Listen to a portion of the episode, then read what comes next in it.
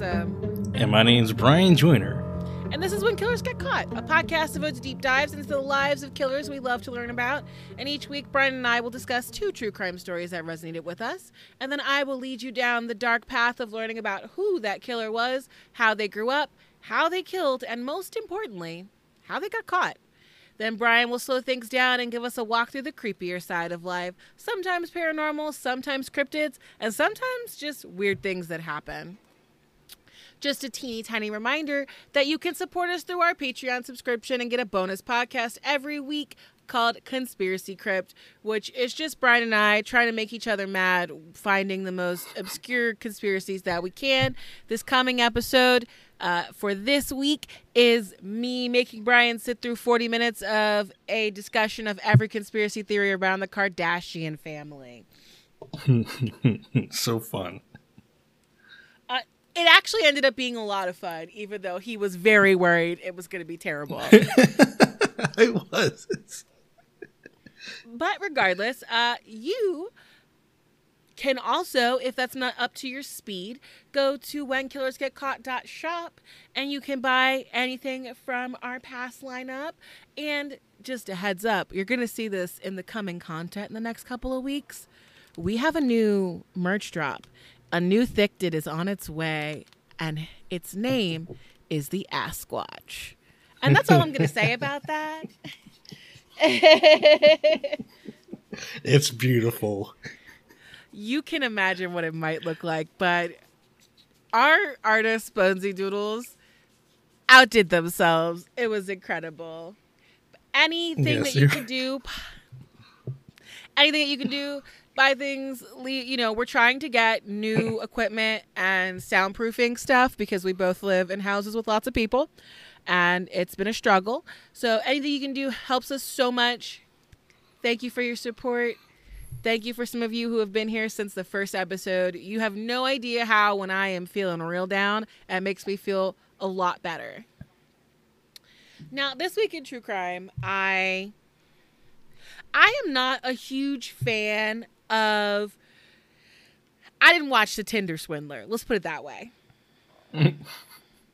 because I was like, yeah, this goes on. I mean, it's the same thing that happened with Belle Gunness. But this one popped onto my radar this year because this is a serial con man who they are referring to as the man of uncountable identities. Uh, police have referred to him as a shapeshifter. And so his real name, we do have a real name for him, is Joseph Corey. But like even in the newspaper article, they're just showing piles of his driver's license. Michael Arthur Weston, Aaron Schwartz, Jason Levy. Like he just has a million identities. I don't even know how you make that happen. He has dozens of different bank accounts. Like, don't they check you through a system when you start a new bank account? I think so, but then you know, using a different social security number and all this other stuff, maybe that's isn't that's, that in a system? Well, that's that's stuff you can get easily on like the black market, deep web stuff like that. You know what I mean? Either way, uh, so Joseph Corey is currently in trouble because as he pretended to be a doctor and he scammed a bunch of different companies out of money. He was saying like I have my private practice and I need to raise money for these expensive uh, machines for my business and he has admitted to stealing 3.5 million dollars the federal government thinks it's a lot closer to 14 million, but apparently 3.5 is all we can prove right now. Uh, the other situation is that he completed the the hospital fraud or the medical fraud while he hmm. was already on the run from a previous fraud case where he had been given a nine year sentence. So he's doing fraud on top of fraud. Yeah. So that one was a lot smaller, actually. It was in 2019. Well, it was before 2000. He got found guilty in 2019 for stealing $370,000 from an international hotel chain through somehow depositing fraudulent checks into an account he set up through them, which is another thing I didn't know you could do. Apparently, I'm just too poor to know about how, like, international banking and things work. I didn't know that you could deposit a check with a hotel and pull that money out like they were a bank. Re- I didn't know you could do that either. Listen, us broke folk, listen, don't even know, don't even know. Regardless, so he got in trouble for that in 2019, and his response to getting uh, a nine-year sentence was to flee and rip off at least 10 lenders they've found so far uh, and still three and a half million dollars and so when he got caught for that he then had all the money shifted into gold coins had those gold coins sent to different post office boxes where he then picked them all up and then dipped out to mexico so that was just 2020 he had listen the rest of us were in quarantine he was living the life and then it took the feds a year to find him in Monterrey. They found him in Monterrey, Mexico in 2021. And so now he's back in the States. He's been extradited. He they even found an ID for the CIA. Like that's how many different identification cards he had. Honestly, it reminds me of Sam and Dean from Oh, supernatural. Only they weren't actually making money off of theirs. But like you know how they had like a million different like cop like ID They cards? really did. did just- like how'd you get all We these? just glanced over the fraud in that show. oh my god. It's okay. It's so funny. We just loved them too much. This is true. They're But yeah. Corey's trying to say it's not really medical fraud because he only made phone calls pretending to be a doctor to lenders, but not to patients. Uh, I mean, there. That's that's the silver. That's the gray area right there. yeah, well, he's worried that that nine year sentence is going to balloon up to like 50 because they're still they're still working on it. They, they've only put him in jail for the first crime, not for the second one. And he has been ordered to pay restitution to those uh, millionaires who gave him money. So Hmm. so far that's 3.5 million, but I don't think this is done. It might continue on, but that's all I got for you today. Look, someone like him, he has the skills to be an actual like CIA, FBI, whatever, Black Ops Wasn't type that of person. the guy Frank, whatever his name is, who uh, from Catch Me If You Can? Eventually, the feds offered him a job. Yeah. See, like, like they they can use his skills. He has the skills, obviously. Skills to stay off the grid for at least a year. I listen when people pick He a place. he just needs some training. when people pick a place to like run away to, you got to choose a spot that doesn't like America, y'all. Like, and listen, I know it seems like everybody hates us, but we got lots of deals with lots of people. You got to find a country that hates America and will definitely not work with you when it's time for extradition. So it's not Canada and it's not Mexico because both of them have a lot. We have a lot of money deals with the North and the South of America. So you better go mm-hmm. further south or something. I don't know. Find you a private island and just fall off the grid entirely. There you go. There you go. well, Yep. so like everybody else, I hate the dentist. Yeah, true. Uh, yeah, yeah, the dentist. I don't like. I don't like people in my mouth. I don't like people looking at my teeth, and not like I have bad teeth. It's just like I don't. I don't, I don't know why you look at my mouth. On the top. I don't It's just know. weird I because people. like mine are just aren't that great. I mean, I'm not saying mine are perfect, but I go to the dentist every was it six months. So you know, I, I take care of my teeth anyway. I don't. I just brush them. Uh, well, a man in Texas was very, very, very upset with his dentist office, and um, it resulted in two people, two dentists, uh, being shot and killed. Ooh, what? Yeah. Um. So this happened on the 16th, and I guess this this man, I don't have his name. Huh, it's weird. Um, we know. No, it's just says he he was 40 years old. Okay, he goes in. I'm guessing he goes in. He's going in for like a a routine uh checkup or something like that, and he got very upset with just the clinic. Oh, there's his name, Stephen Alexander Smith. Did he say Um, why he was upset? It does not say. Like, it did they doesn't hurt his say. teeth? Because my I, my mouth always comes out hurt whenever I go to the dentist. No, and it's weird because I've been looking at all these different articles. I'm not sure, but it, it doesn't say why he got like upset. but he was mad at I guess at the end of his appointment, and it's probably over something. His insurance probably didn't get take or some shit like that. But um, he he started a confrontation with somebody at the at the lobby, I guess, and he goes out to his car or his truck, my bad. Goes out to his pickup truck and he grabs his handgun and he's like, I'm so mad, I'm just gonna go up there and shoot up this whole dentistry. So um he does this. He goes back inside, he shoots two other dentists there and they die. Um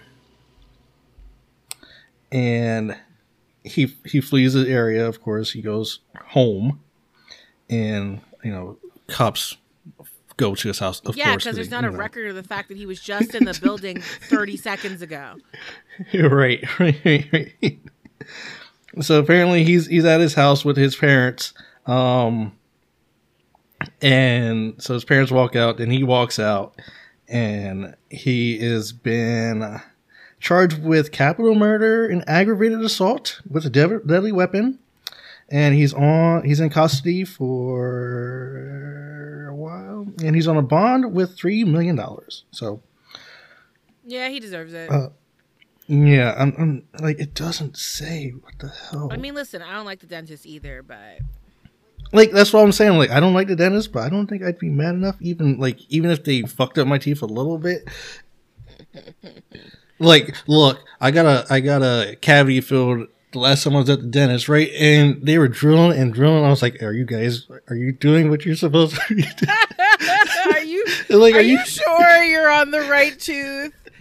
like I was so nervous. I was like, "Oh my fucking!" God. I hope they don't. like don't drill into my cheek because I can't feel shit in my mouth right now. So if you're drilling into my face, I can't tell. That's how nervous I got. I was like, Listen, we're just "Uh." gonna take a chunk of cheek for the lulls. yes, for the lulls of it. Yes. Oh God. Poor dentist's office. They're just doing their job to torture everyone. it's for your own betterment.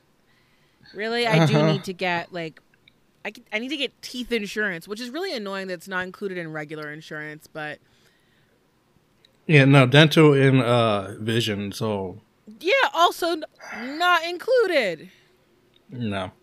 Yeah, I pay uh this one company like 99 bucks for like 4 years worth of appointments. For glasses, yeah. I'm not saying I'm on air cuz you know, we don't do free sponsorship here, but if you want to know, I can let you know later.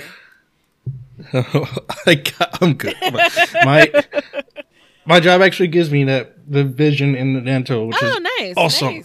Yeah.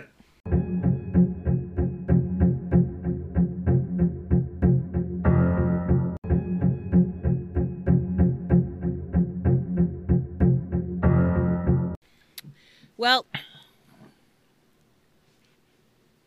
in 2008, an article ran in LA Weekly from Christine Pelisek that said, The Grim Sleeper returns. He's murdering Angelenos as cops hunt his DNA.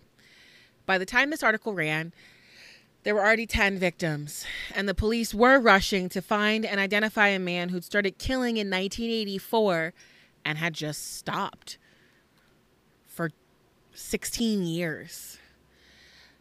Today, you're probably going to notice some similarities to the victimology from Anthony Sowell, which is a theme that's been coming up more and more often as I look through some of the requests from fans. This was another one of the people that was requested by our listeners. If you have not guessed it yet, I am discussing Lonnie Franklin Jr. today, also known as the Grim Sleeper. And truly, the only source that I could have for this podcast this week is Christine Pelisek. Um, she wrote the article that named him. Like myself, she's been fascinated by serial killers since she was a child. And most importantly, she covered this story from the early 2000s into its conclusion into 2020. Um, so uh, her book, which is called, scroll me down, I believe it's called, whoa, whoa, whoa, whoa. The Lost Women of South Central. Uh, it's called The Grim Sleeper, The Lost Women of South Central uh, by Christine Pelisek. It's a great book. Uh, it goes a lot into the history of the people, which is what I'm going to focus on a lot today as well. There are a lot of articles.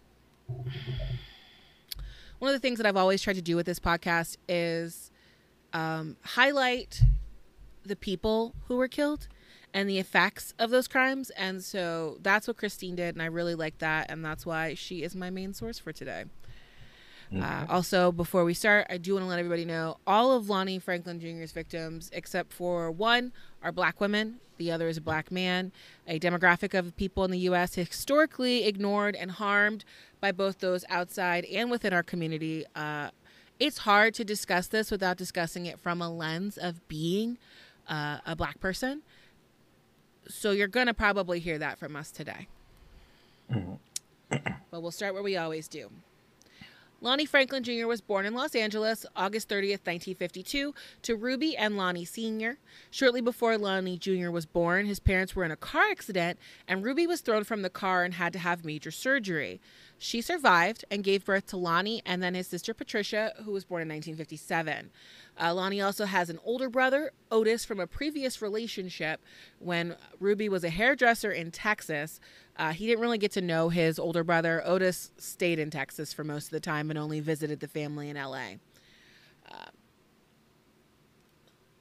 this is peculiar because Lonnie was born with the symptoms of head trauma that we have seen from other serial killers. From a very young age, he was always sick. He had migraines that left him blinded and vomiting. These headaches mm. existed all throughout his childhood and didn't stop until the 90s. That said, I'm sure you aren't surprised when I tell you that he did absolutely horribly in school. He was always sick, could never pay attention in class. His mother did his best to help him, but he was almost functionally illiterate to the point where Ruby got him a professional tutor at 10 years old just to try and help him learn the basics. It didn't really help. He entered high school doing just as poorly as he'd done in elementary. He was only really happy when he transferred to, to Dominguez High School in Compton, and he was allowed to enroll in a work study program, which meant he could make a little money working in the afternoons. Uh, what he did in work study was auto shop repair, and that was the thing that really connected for him. He couldn't really read, but he was really good at fixing a car, and his knowledge of cars was actually how he made friends and how he even met girls. He learned to drive at seven years old from his dad, and by 14, his dad had given him a car. And you're giving me that look, Brian, but apparently he just took to understanding cars from a very young age. Look, I don't know if I told you the story. Like I, when I first got into a, uh, blah, blah, blah, back when I was like I don't know five years old or something, I took my parents' car. Mm-hmm. It like they left me in the car for like a minute, and I just I just knew I knew how to shift the gears. I knew how to get in. I drove the car like a couple of feet before they ran and caught me and stopped the car. I didn't know the story. This is great. Okay, so It's- you were in the same position as Lonnie. He, at seven years old, he knew how to move the pedals and the. Now he probably couldn't see, so that was dangerous. But by 14, his dad had was letting him like use the car and drive mm. it around the neighborhood. And listen, I don't know if you remember high school, Brian, but having a car means you are that bitch. You are the king. if you have a car in high school, oh my god, you're and he had one in freshman year. Come oh, on. oh yeah, now. lucky. I think I got my first car when I was like 16, 17. So So he learned how to use not just the fact that he had a car, but other skills too to get people to like him. He knew how to make the girls laugh. He had his heart set on a girl named Kate from elementary school. The two had met when they were eight years old and got together in eighth grade, lost their virginity together, and stayed together for a year, which is pretty good for a young relationship. Uh, yeah, in ninth grade, though, they broke up. He dated a fellow ninth grader named Shannon until she moved at the end of the year. And Lonnie then took the time to spread the rumor that the reason why Shannon had to move was that he got her pregnant, and that's why her parents left town. it was all nice until you said that, guy. Yeah. He spent the next three years of his life having fun, fixing cars, flirting with girls, dating a couple of them, having a great time being a young guy. From the outside, it seemed like he was a good kid. And that all kind of stopped in 1969. He got arrested twice for Grand Theft Auto and then once in 1970 for burglary. He got expelled from Dominguez two weeks before graduation for fighting and actually didn't finish school. He worked at a grocery store packing things in boxes for a couple months, and his dad was like, "Hey, you you should do something. Maybe join the military." Uh, mm. So in July 26, 1971, he joined the U.S. Army and he went to basic training at Fort Ord in Monterey Bay, California. His first deployment was January 1972 at the 71st Air Defense Artillery at the Kelly Barracks in Stuttgart, Germany. Like many young soldiers who we have uh, learned about over the last year and change, what what do the young soldiers like to do, Brian? Mm, I don't know. Fresh from memory. What do you like to do, Brittany? they like to meet prostitutes while they're in other countries. Oh God. And not all of them. it's it in the past it was real prolific. I wouldn't say modern mm. day that's the thing to do. Now people got Tinder and Grindr and can just meet people and have a good time for free. But in go. the old days, people would, you know, get that night off, head out into mm. the city pick up a, you know listen it was easier to pick up a hottie for like a hundred dollars than to talk to somebody and it might not work. Yeah okay okay. Uh, but regardless uh, lonnie got into prostitution. He did indeed pick up an std like some of our other friends in the past. Hmm. and the military is also where things escalated in regards to perversity. That escalation happened on April 17th, 1974. It was 12:30 a.m. when he and two other soldiers attacked a 17-year-old girl uh, known only in court records as Ingrid W. Ingrid had just left her boyfriend's house and was waiting to catch a train at the Zuffenhausen train station at the city to the city of Asperg. Uh, when they first approached Ingrid, she wasn't really scared. Uh, she was like, "Oh, they need directions," so she gave them directions. But she said one man grabbed her by the shoulders, dragged her into the back seat of the car. That man put a butcher knife to her throat and told the girl, "I'll kill you." The three soldiers drove her to an empty field where two of them took turns raping her at knife point. They took pictures of her as well. This attack went on for hours until dawn. Uh, in between the attacks, she tried to like talk to the driver and humanize herself, you know, get him to help stop it. She did convince right. the guy to take her phone number. Like she talked him into thinking like that she liked him and she gave him the number. And they did drop her off at home. Uh, Ingrid went home, showered, fell asleep for most of the day, and then took a train to the police station in Ludwigsburg to report them. The police assumed that she was a prostitute, but Ingrid demanded to have her report taken. She went home, I'm sure, further traumatized by the police who didn't want to do their job. But then the police got another report from an 18 year old girl who reported that three African American men had attempted to kidnap her an hour before Ingrid's attack. Wow. Wow. The other situation, the other girl had been grabbed while she was buying cigarettes out of a machine because that's how they used to sell them. But uh, mm-hmm. a local resident had actually seen the attack, seen the grab, and that lady started screaming. And when they realized that they had been seen, they kind of shoved her out of the car. It was a Fiat and drove off. So now they had the 18 year old girl, the witness, and Ingrid. And so they actually called Ingrid back and were like, Can you tell us about those three guys again? Oh, now you want to hear. Okay. And so then Germany okay. gave the description to the U.S. Army. Uh, crazy enough, the driver of the car calls Ingrid. And so she the police and ingrid set up a sting operation she's like uh, i'll go on a date with you meet me at the train station where y'all were where you saw me last night um, they had it set up so that once ingrid saw him and he got close enough to her she would drop a handkerchief on the ground and then the police would grab him uh, Mhm. the driver actually had a large knife hidden on him and it would seem that he had plans to continue what his friends had started the night before. That driver Oh was Lonnie Franklin Jr. He was taken into custody on May 5th, 1974, charged with rape and kidnapping of Ingrid W. and the attempted kidnapping of the 18 year old who escaped. Franklin said he hadn't done anything to Ingrid, and he blamed it on the other two guys. He said he'd just been driving his friends around who were drunk, that they tried to pick up a drunk girl on the street and help her out. When she screamed, they let her go. And then they said one hour later, Ingrid was hitchhiking and that they helped her out. He said that Ingrid offered herself to them for the ride home, but that he couldn't get an erection, and instead the other two guys had consensual sex with her. The other two rapists told an entirely different story, which did not help anyone with their credibility. Of course, of course. Uh, the only truth of that thing from Lonnie was that he did have trouble with his erection. That's the only reason why he didn't rape her. He couldn't do it. Franklin's mom flew to Germany to be there for his trial, uh, and they were there. She was there for three months. Uh, Lonnie was convicted.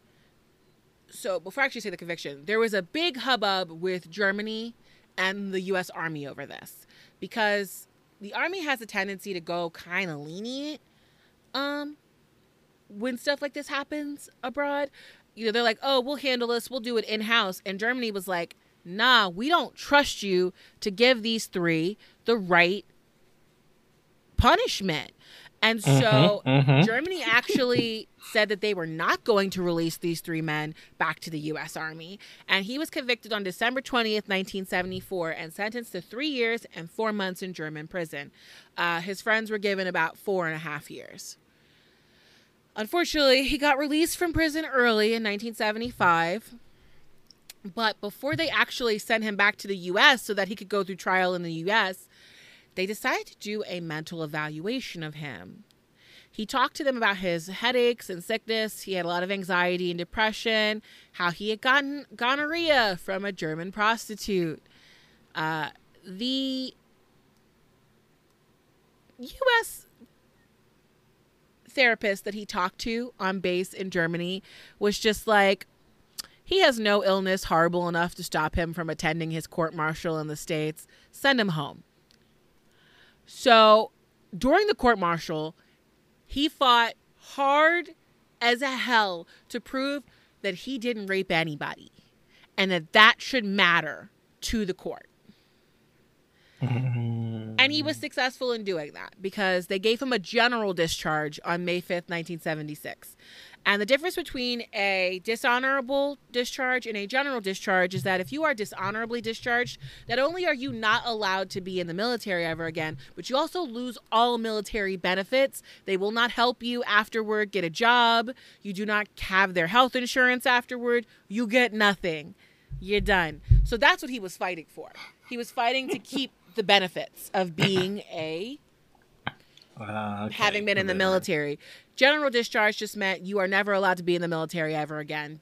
Don't talk to us. So, um, it's not you, it's me. Got it. yeah, leave us alone. That's the, the the the long and short of it. I'm sure there's actually some more nuance that I don't understand because I know nothing about the military, but that's what I could at least glean from that. Uh, the other two culprits did receive dishonorable discharges because they had actually sexually assaulted the young woman. After the court martial, uh, Lonnie moved back home to LA and he met his wife, Sylvia Lino, through his job at the LA Trade Technical College in 1977. Sylvia was 21 and Lonnie was 25. The re- relationship progressed rather quickly. They got married in 1978. They had their first child, Crystal, in December of 1978, and then son, Christopher, in August of 1981 during this time period, Lonnie had a lot of different jobs. He ran a gas station, he was a security guard, a truck driver, he even walked, worked for the Office of Veteran Affairs as a patient scheduler, trying to help other people in the military. Uh, he ended up working maintenance for a party company for a bit. But the life of working odd jobs meant that there was never any stability, and now he had a family to pay for, and he needed those benefits. So he decided that the most logical and sensible choice was to join the LAPD. But he didn't want to be a cop. He just wanted the benefits of working for the cops. And so in 1981, he was hired as a garage attendant in the Central Division office. Within months, they gave him a raise to become a mechanical helper and work on the police vehicles. And it seemed like he was going to get the job that he had been working towards in like in high school. Mm. But he quits in 1982 and he takes a job. yeah, it makes no sense uh, until you realize that he was trying to set up something, a con. So 1982, he quits the job for the LAPD and takes a job with the LA Sanitation Department as a garbage man. It did pay more and it offered a lot of overtime. But the weird thing is is this is also when he starts filing injury claims. A lot of them. And they all centered around his right arm. And eventually he would quit citing an issue with his rotator cuff. And ultimately by the 90s, he had filed so many reports that he had created enough claims and and doctors' reports and things to say that he could get disability benefits. Oh wow! Damn. Yep. So he laid the groundwork by constantly reporting whenever anything happened, uh, and after he got those disability benefits, that gave him a lot of time and money to get in trouble, mm-hmm. because Sylvia had enough money to to run the household and take care of the kids. He he made his money running an illegal car repair service, and then thus started the saga of Lonnie Franklin Jr. cruising for prostitutes almost every single night in South Central LA. Like I I don't have an issue with people engaging with sex workers by any means. I know lots of people who do that job, so I think it's totally valid. But I think that there's something weird when every single night that's what you're doing. And yeah. when his wife was working, he went out and did it. And when she wasn't working, he would lie and tell her that he had somewhere else to go. He was going to go visit his friends. It was always him going out looking for prostitutes every night. Yeah, I think that that's weird. It's it's definitely a form of a sex addiction. Uh, getting your serotonin through getting off. Also, he had to have been spending an absolute astronomical amount of money, even with the cheapest of of people who are struggling on the street.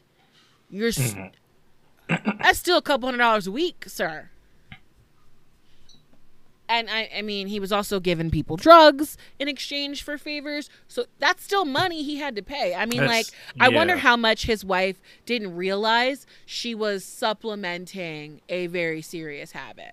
I mean, it's not her fault, but I, I would be so offended. Mm. Decades later, to find out that all the money that I gave you to help you with your business, you were spending on harming women on the street. Because boy coincidentally around the same time that those disability claims the first murder happened. 1985 deborah ronette jackson was 29 years old. Uh, she was a really happy lady. She was super like bright and bubbly. She did have a bit of a run-in with drugs.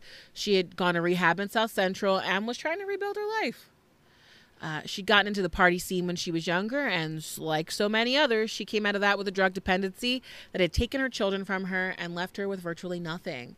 After rehab, she got a job as a cocktail waitress and was making decent money. Um, unfortunately, Deborah's roommate, Beatrice Mason, was missing a paycheck, and she was certain that Deborah had stolen it to buy Coke. The two fought the entire weekend of August 2nd to the 4th in 1985 over the missing money. And when there was no solution, Beatrice just told Deborah she had to leave. Um, but they were friends, so she dropped her off at another person's house on August 5th. That was Monday morning. Um, as the day progressed, Beatrice still was mad. She stayed mad. And instead of picking up Deborah from the friend's house that night, uh, when Deborah called her at around 7 p.m., Beatrice was just like, let's just separate. We can't live together. Oh, She's like, no. I'll bring your stuff. I'll. She's like, I'll, I'll bag up all your stuff. I'll leave it with the neighbor. Um, the first person to notice that Deborah was missing was her daughter, uh, Anyata, and that was because after Deborah went to rehab, she called her children every single day. Mhm. By Friday, August 9th, 1985, the kids were in a real like upset. The children's foster mother the thing was the foster mom was totally okay with Deborah visiting. It was actually a very like positive situation. They were aware that Deborah was trying to get her life on track, but there was a lot of stuff she had to do to fulfill those requirements and get the kids back full time. But she did get to visit them at the foster mom's house, but by the ninth, the foster mom was worried. Beatrice hadn't heard anything either. Everything just seemed off. Um, Deborah's body was found on August 10th, lying against a redwood fence, uh, poorly hidden beneath an old carpet at Martin Luther King Boulevard and San Pedro Street in South Central. She was still wearing a purple sweater and blue jeans, but the shirt had been pulled up over her breasts and her pants were like poorly put on. She didn't have any underwear on at all, uh, which we'll find out was part of her killer signature. Um, however, she was covered in magnets, maggots, signifying to the police that she had been there for a couple days at least. Right. Yeah. Ugh. Now, unfortunately for Deborah, there was another killer in LA in 1985. And he wasn't targeting poor women. He was targeting the middle and upper class, had already killed 12 people, raped 15 women and children, and they were calling him the Night Stalker. Why? this is like the last story. Like two people attacking at the same time. Oh, there's like four serial killers in South Central over the course of the time where Lonnie Franklin Jr. is active. It is Are you serious? wild. Like, Oh my here's the thing California has the most serial killers by number, and they have a huge population, but America's had about 3,600 serial killers total in our entire history. 1,600 of them have come from California. Wow. The 70s, 80s, and 90s were insane.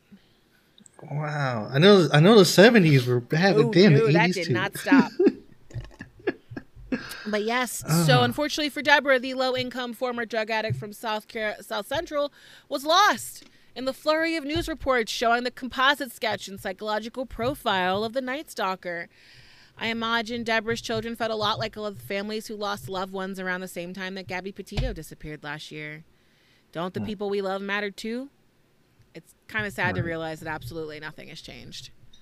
Um, the LAP 77th Division, which is the area that covers uh, this area of South Central, was understaffed, overworked, and they averaged about 130 murders a year for a staff of only eight homicide detectives. Deborah was the 58th unidentified woman to be found in 1985. She had been shot three times in the chest with a 25 caliber pistol. They found alcohol and traces of cocaine in her system. Because of the decomp, they couldn't tell if she had been sexually assaulted. But uh spoilers. Uh he She he sexually assaulted all of his victims. Yeah. They learned from friends and fellow employees that Deborah had found an apartment and she had actually scheduled to go visit it. Um, the last time she was seen alive was at work on August 7th when she picked up her paycheck. So the assumption there is that somewhere between August 7th and 9th was when she was killed. Um, that paycheck was not found on her. She may have actually put down the down payment on that new place. We're not sure. Um, unfortunately for Beatrice, the police fixated on the fight the two of them had and her before disappearance. They looked at her as a suspect at first. Beatrice failed a polygraph because she was so angry with the police. And right, like why? How dare you blame me? Like really? I mean, we had a fight. There's not enough to kill her. Over right, I told her to Damn. leave. I didn't say I was gonna shoot her in the chest. Um, regardless, Right, though, uh. Beatrice provided uh, her, her shoes and a DNA sample, and also her fingerprints to prove that she had no connection. Um, there wasn't much they had to go on. The case went cold. Her family buried her, and the most police could do was monitor crimes for a, a 25 caliber pistol and hope it would lead to finding the killer. That's hmm. just wait. Now, in the midst of all these murders, we also have another serial killer that ultimately they called the Southside Slayer. Now, the Southside Slayer stabbed and strangled his victims. But that is not one person. Two separate people have been arrested for those crimes. And there may have been other serial killers who were working at the same time who they put under the umbrella of the Southside Slayer.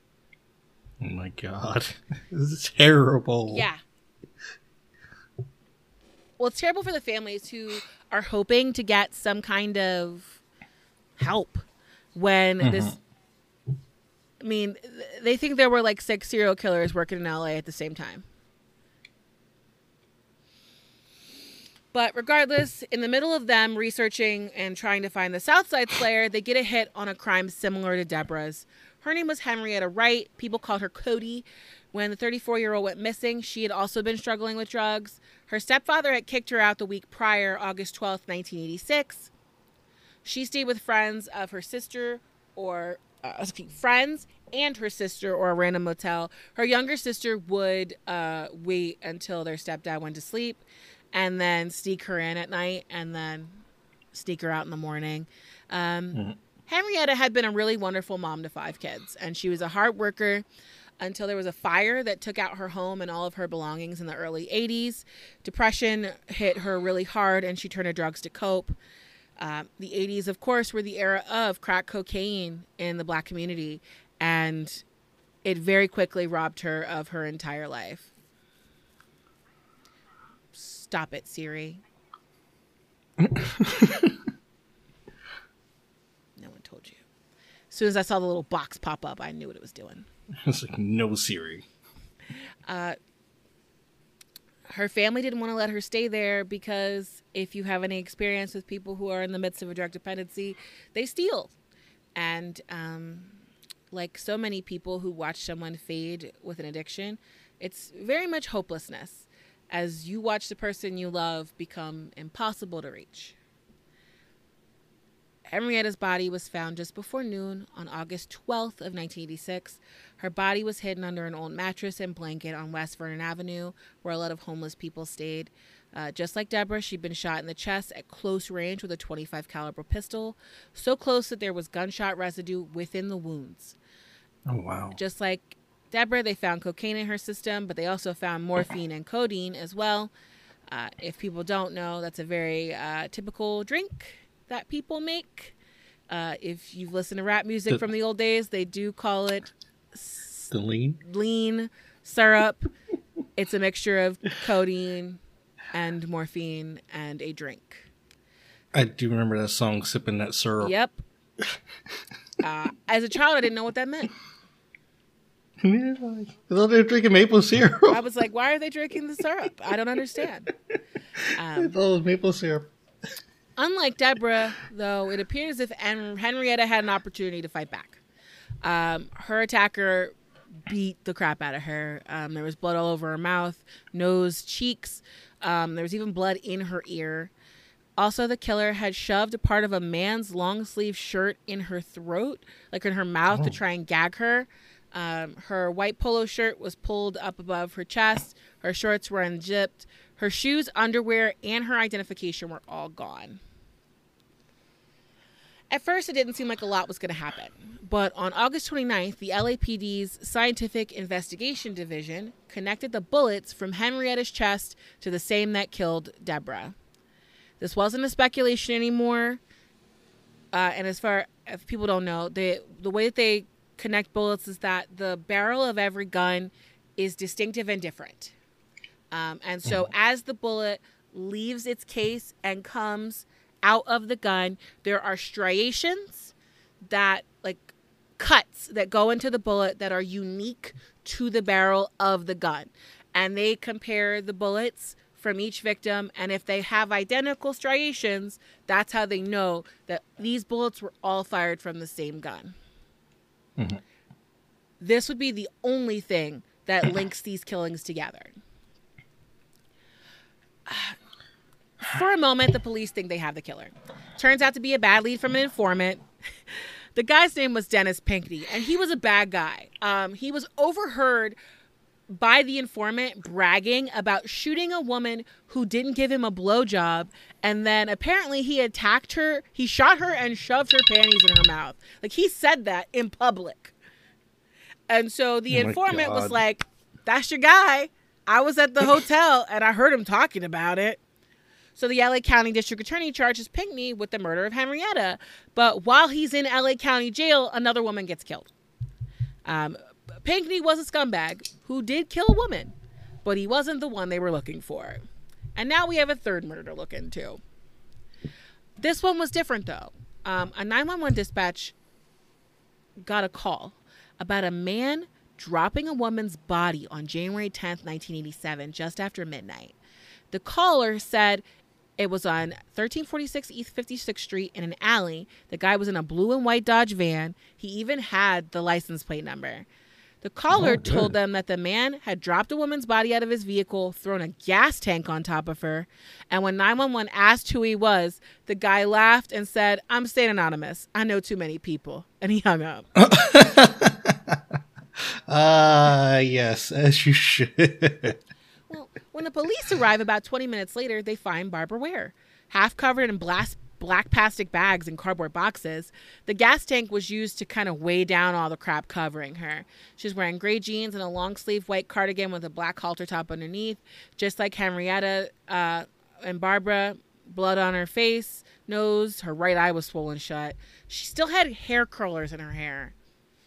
While they looked for Barbara's identity, the police tried to track down the van through the license plate number. It belonged to a church and it was used to pick up and take home patrons. That night, the night that Barbara was found, the church was actually having a lock in. And so the driver was there with all the people in the church. Uh, by the following morning, they knew her name, Barbara Bethune Ware. She had just turned 23 years old. Uh, Barbara had a hard life. Her mom died when she was 12.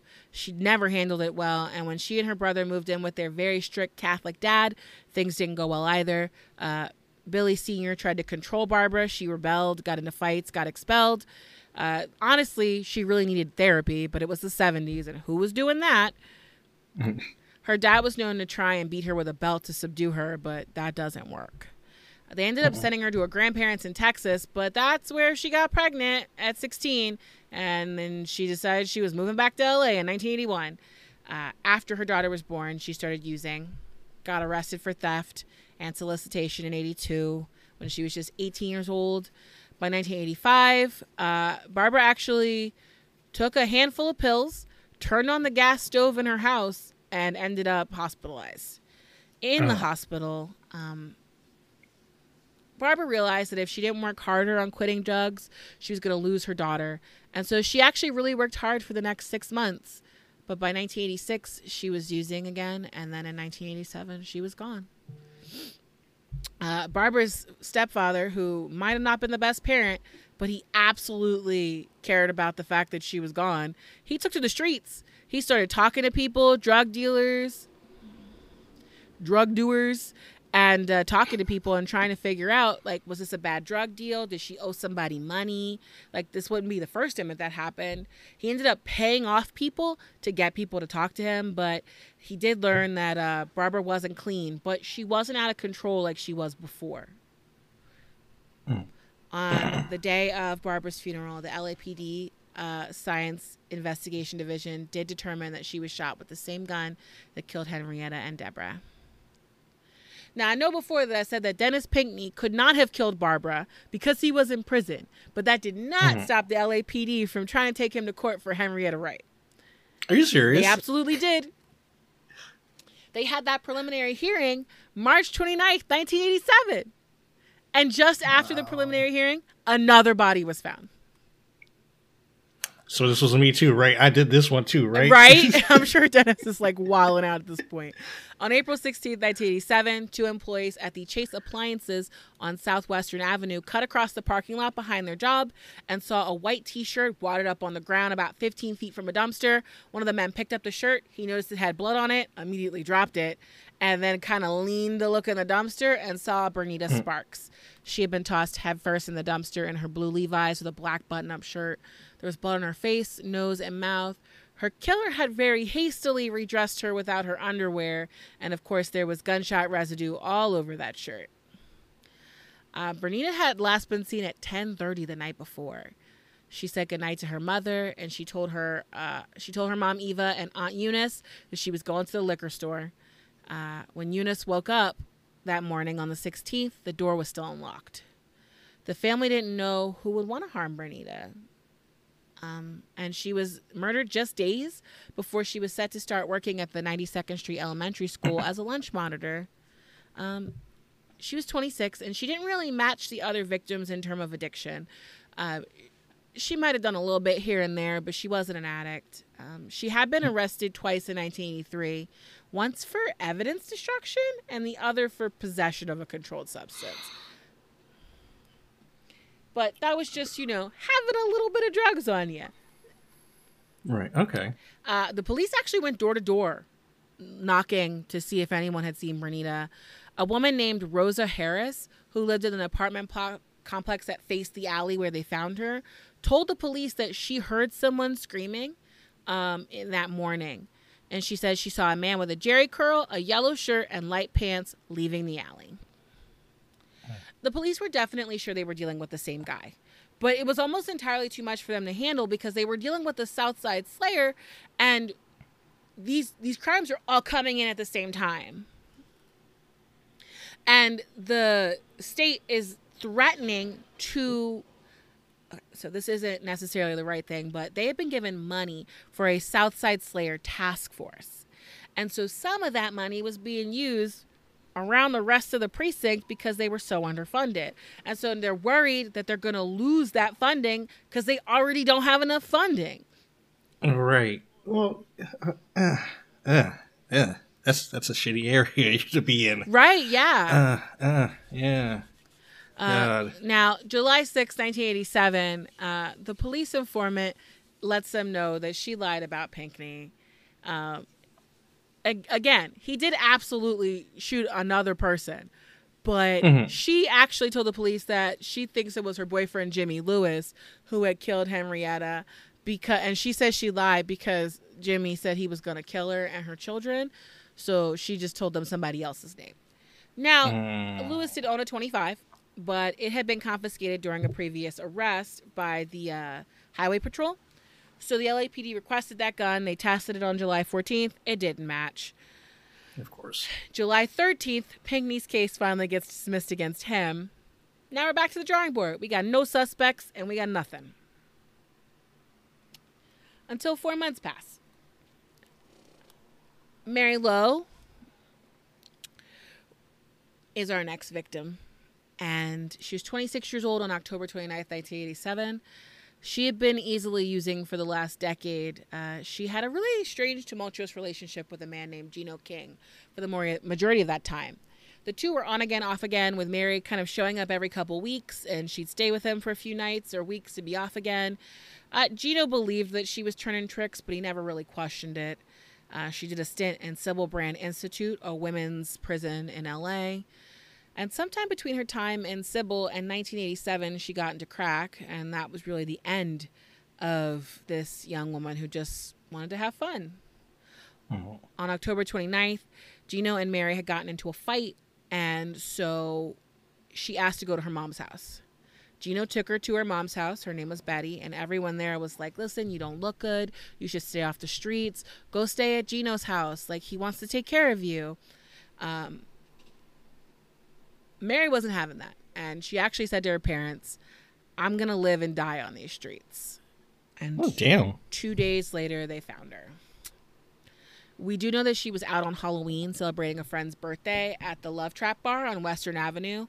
She called Gino at about 11:45 p.m. to pick her up, but Gino was heading to Austin, Texas to see his father who was dying in the hospital.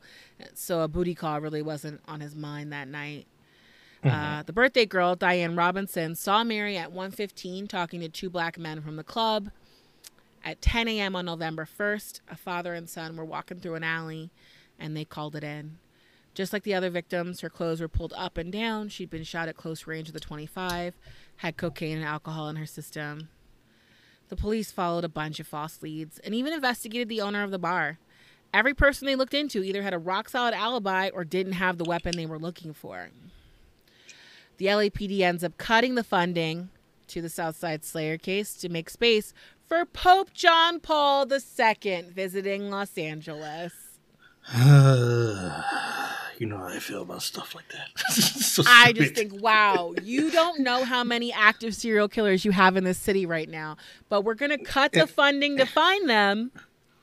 It's for the Pope to visit. And Yay. send all the cops to protect the Pope.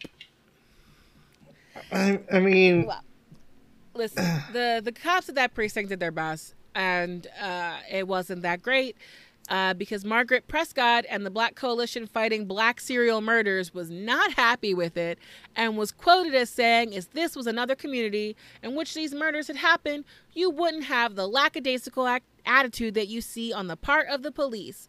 We are not convinced they've covered everything." You ain't wrong. You ain't wrong. Right? I was like, go ahead, Margaret. you ain't wrong. Oh God. On top of the South Central Slayer, there's an unparalleled gang violence happening in the area too. I don't know if you know this, listeners, but in the 1980s, this was the time of the LA gang wars, with which amounted to about 70,000 gang members, as well as young kids who wanted to be in the gangs. They called them wannabes, all fighting simultaneously in LA. Of those people, about 25,000 of them were young black men split between the Crips and the Bloods. The police were absolutely overwhelmed by fights, robberies, shootings, random murders, drive bys. You have that to contend with on top of the serial murders, which we've now been un- defunded. And this one's still going on. It hasn't stopped yet. Oh, God. So, wait so wait, wait, wait. So wait, hold on. So the Pope, he visits for like what, a day or so? Right. Like I think when he was in Philly, he was here for a week. Okay, so after he leaves, does the funding go back nope. to them, or n- of course they don't not. get the funding? Of course not. They, they don't get the funding back. Okay, okay. They use the money that they probably would have given them for the rest of the year to fund all of the people who probably had to the overtime to stay and keep watch over him and control the mass amount of people who wanted to see him while he's in his little pope bubble. Yeah, no, yeah, no, that's not cool. Okay, I was just, I was just like, they get the funding back, right? No, okay, no, it doesn't happen. Okay, it never goes that way. In the middle of that are these sporadic yet very violent murders, all related to a 25 caliber pistol. Unfortunately for Lucretia Jefferson, this was a huge murder that took place the same night. There was another huge murder that took place the same night that she was kidnapped and killed on January 30th, 1988. Um, in fact, the gang crime that happened that night was so big that there was virtually no mention of Lucretia in the media at all. What we do know about her and the murder that happened to her is partially because of Christine uh, Pelisek who did the who who who sought out all of these family members to learn about these people because there there's virtually no mention of Lucretia. Um, but what we do know about her is through her friends and family who spoke to Christine was that Lucretia was known for being into drugs. Um, they called her LA Cretia because she was a really big partier and she would spend all her weekends at the Players Choice or the Total Experience clubs. Her family wanted more and better for her, and she would always tell her mom, Wanda, You can't tell me what to do. Oh my God. Um, from a very young age, she was super outgoing. She loved singing, dancing, roller skating. She had dreams. We all do. She spent most of her life with her dad, James, in Kansas and moved back to LA. And when she moved back to LA in the 80s, she got caught in the crack epidemic. Uh, the night before she died, she stopped by her mom's house with a strange man and then went to her friend's house on Florence Boulevard and then stopped by another friend's house, Jody, at 9:30 p.m. Now, Jody's apartment building was a popular spot for people to score. Apparently, a lot of drug dealers lived there. Uh, Lucretia left at 11:30 p.m. and an hour later, Jody heard her outside yelling at some guy. She was sitting in the passenger seat of a white four-door Mercedes that had racing stripes on the side, and there was a black man in the driver's seat. So Jody was like, come back inside. Mm-hmm. And Lucretia actually listened. Yay. Oh, she came back inside okay. very obviously high. Um, she told her friend, she told Jody that the guy had threatened her with a knife, and that's why she was yelling at him. The two of them just kind of hung out, fell asleep on the couch, just talking and you know to the to the morning. And when Jody's daughter's alarm woke them both up, um, Lucretia left her friend's house and they found her in an alley four, year, four hours later. Just four miles away from Jody's house, the two people who discovered the body called 911. She was wearing a maroon dress, her underwear was gone. There was no physical trauma here. Uh, he might have ambushed her. However, her ID was gone. There was a crack pipe in the coat of her pocket, like the pocket coat. I wrote mm-hmm. I wrote the coat of her pocket in my notes, and that is the coat of her pocket in her coat pocket. Uh, the police assumed that she had OD'd and somebody had just dumped her. Um, and so they kind of sent her to the LA County Medical Examiner's office to just have them do a once over, you know, bag and tag. Um, but the problem was Dr. Susan Selzer pulled her clothes off and realized that there were two 25 caliber slugs in her chest and called the police back like, uh, I think you need to see this. Mm. Yeah. Just like everybody else, she had been drinking and doing cocaine when she died.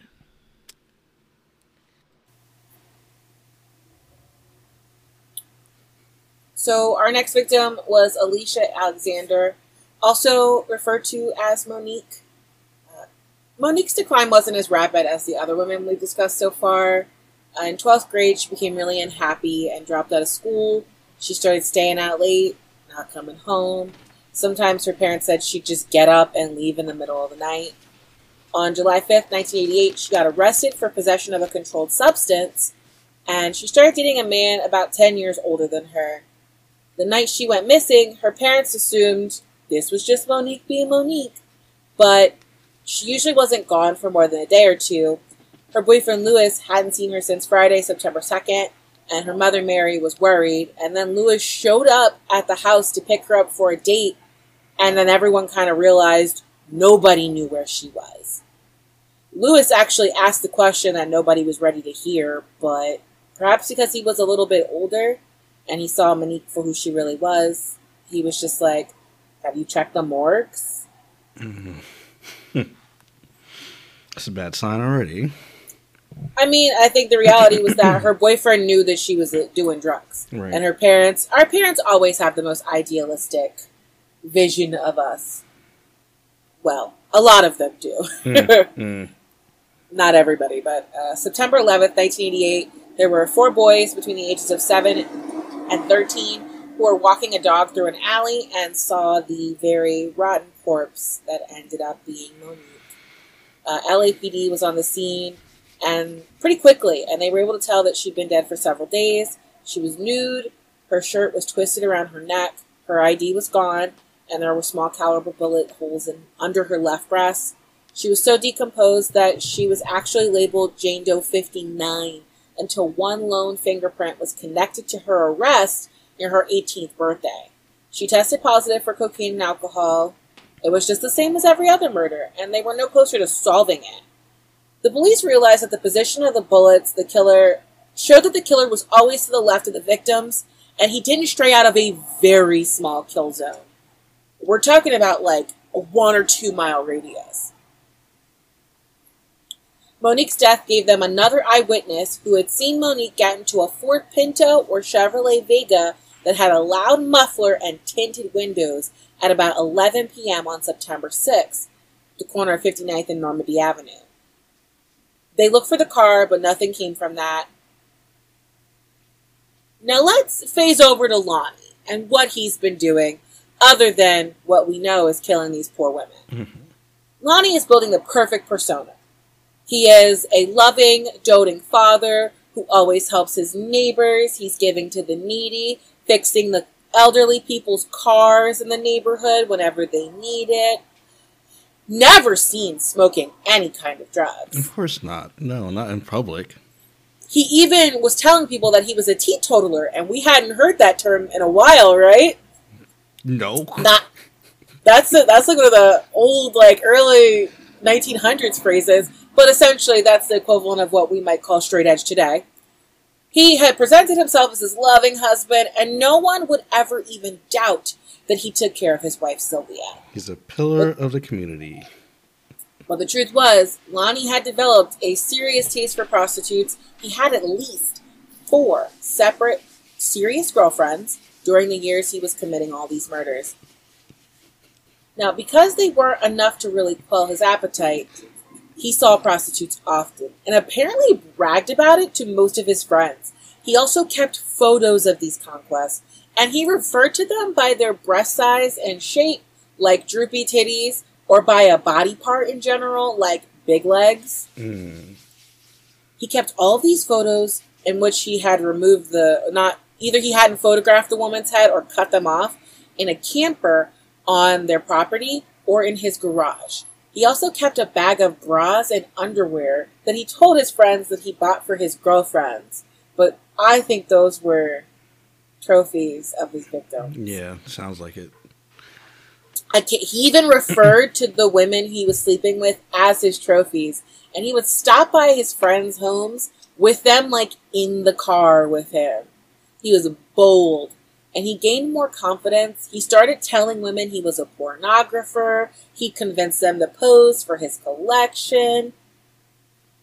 He was also known for showing off a 25 caliber pistol that he kept in his front pocket at all times. No, mm, Now, mm, mm, I'm sorry. no, no. In the news, now, did they say anything about the gun in the news? Like they were looking. No, interestingly enough, they were worried because if you remember when we watched the, The Night Stalker, Stalker, yes. case, when they gave too many details, that one mayor gave the details of his shoes, he wore different shoes from that point. So the police were actually, the police who were working this case were worried that if they released too many details about him, he would change up his MO Right. this caused a lot of just friction between the families of the victims and uh, the homicide detectives and the chief of LAPD actually were at odds about this. They were like, people need to know about this. We need to release details. That's what the chief wanted. But the homicide detectives were like, no, he's going to change it up, and then we're going to lose him entirely. Yeah, then you have to start all over again. Yeah, yeah, I get that. Okay, just just wondering because I do remember. no, no, I totally understand. Yeah, I remember the Night Stalker, and I'm like, yeah, never mind. The mayor did fuck Yeah, up. it's- she. it's such a it's such a 50-50 like you don't know because that bear everyone was really mad at her mm-hmm. because they were like we had his feet print in these specific very distinctive shoes at like 14 locations and you mentioned those very specific shoes of which there were only like a hundred sold in los angeles and now he's wearing new shoes Thanks a lot, shit. yeah. Because, I mean, if you remember, the Night Stalker was using multiple methods to kill people. He really didn't have a A signature. proper method. Yeah, he didn't have a signature in terms of methodology. Mhm. Um, so the only thing they had in the beginning was the shoes. And the fact that he just got caught a couple times Yeah. and didn't seem to care. But regardless, uh, now talking about Lonnie, somebody who cruises for sex on pretty much a daily basis is bound to get arrested. And Lonnie really wasn't a stranger to police. In fact, he managed to keep a lot of these arrests away from his wife. And he got arrested for grand theft, burglary, carrying a loaded firearm, possession of burglary tools. And he managed to keep all of that away from his wife for several years. Eventually, he can't, he gets in big trouble. But for a couple years, he's just doing stuff. And his wife has no idea. Nope. What the? Now, here's the crazy thing about this. Despite all of this, though, the police never suspected a John of being the killer because most of the victims were not sex workers. There were maybe one or two who did a little bit of, you know, work to get drugs, but the majority of the victims weren't sex workers, so they didn't assume it was a client. Mm. Lonnie went unchecked and unafraid until November 20th, 1988, when he tried to kill Anitra Washington. Now, Anitra Washington uh, was about to have a really terrible weekend. Uh, on Saturday, November 19th, 1988, a 4.5 magnitude earthquake hit the area. She had just gotten back into town from Louisiana, had gone to work, uh, where she did cleaning, shopping, and chores for elderly people. She had two kids, and she had secured a babysitter. So she was like, "I'm not gonna let a little earthquake ruin my night." her plan was to go to her friend's house for a party, and then or go to go to her friend's house, and then the three of them would leave and go to a party. It was her friend and her husband. So as Anitra is walking, she only lives a couple of blocks away from her friends. This man in an orange Ford Pinto with a racing stripe on the hood pulls up on her. And at first she's just like, oh, look at this weirdo. He's got glasses. He's giving off big dork vibes. Mm-hmm. And so he like yelled at her and she ignored him as she kept walking. And then he pulled up alongside of her and she was just like, listen, don't holler at me from a car. You have to get out and talk to me. Now, usually, for people who've lived in a big city, because I lived in Philly for a big chunk of my life, that usually stops them. They just ride on. Hmm. But not in this case. Surprisingly, he got out of the car. He offered her a ride to her friend's house, and she was like, No, that's okay. I'm good. It's only a couple blocks away. And what Lonnie Franklin Jr. says next, I think, completely explains his entire relationship with black women. And if I'm honest, if you want to make me mad, this is one of the things that triggers me. Uh-oh. When black men say it, and I instantly get pissed off. Here's the exact quote. That's what's wrong with you black women. Oh People God. can't be nice to you. Oh exactly. oh, exactly. Oh, it makes me so mad. Because it's a statement that harnesses all of the stereotypes of black women and it taunts us with it. Because if you get mad, now you're an angry black woman. Because we're not allowed righteous indignation, right? So what ends up happening is that you soften and you let this asshole run his game, or you give him your number, and hands down, you always regret it. Yep. But the guy gets what he wanted by reminding you of how much the world hates you. By going, at least I'm interested in you. Nobody else likes girls like you. Ooh. And mm. so the same thing happened to Anitra. She actually laughed. She softened. She was just like, wow, that took some courage to say that to my face. Yeah, or punched you in the face. She kind of took pity on the guy. She's a lot taller than him. Uh, he's short. She was like, he tried to get at her, and she was like, it's only a couple blocks. What's the worst that could happen? Um, Which is the same thing that women always say. What's the worst that can happen? Someone could try to kill you. That's what. Exactly. Oh God, no. Well, as Anisha got in the car, she did notice a lug nut wrench on the floor, and the fact that his dashboard was cracked. She kind of ignored it, and she told him where she was going. Almost immediately, he went the wrong direction. Uh, he told her he had to get something from his uncle's house, and it would only take a couple minutes. He did stop at a house on 81st Street, but she said when he came back, he was different. He called her by the wrong name, and she told him, "That's not my name." He reached into the driver's side door and shot her point blank in the chest. Oof. She actually uh, grabbed the handle and was contemplating rolling out into the street, but he was like, I will shoot you again. Um, he kept calling her the wrong name. He kept calling her Brenda. She's she begged him to take her to the hospital. He was like, "No, I can't do that." she told him, "If I die, I'm gonna haunt you." I just love the yo. Anitra is dope. Uh, Sometime during the drive, she started to black out, and when she woke up, he was on top of her, pulling her skirt up. She was losing so much blood, though, that she couldn't stay awake during the attack. She remembers seeing the flash of a Polaroid camera. She remembers hearing the engine start. And she remembers him pushing her out onto the street and driving away. She was actually afraid to move at first because she wasn't sure that he was done. Mm-hmm. By now, it's dark. She's very weak she she's aware of where she lives and the fact that nobody's going to open the door for a gunshot victim in South Central. So, bleeding to death, she walks the three blocks to her friend Linda's house and just starts yelling like help me open the door and collapses on the porch. Now Linda and her husband had left and gone to the party without her because they assumed she must have been doing something else and we didn't have cell phones back then. So they didn't really have a way to connect with her. Right, right. Uh, so by the time Anitra got to the house, Linda and husband are already gone. When they get home at about 2 a.m. on November 20th, they find Anitra in the fetal position, bleeding. Linda, uh, I think her husband at first just thought like this was a, a random crime, and Linda noticed that her friend's underwear had been ripped and were like hanging off of her leg. And Linda called the ambulance and gave them the heads up that this looked like a, a sex crime. Anitra was rushed to the Harbor UCLA Medical Center in Torrance, about 11 miles away. She had to be put in a compression jacket because her pressure was so low. Um, she lost 20% of her blood volume and was absolutely going into like multi-system yeah. shock. Uh, yeah, it's bad.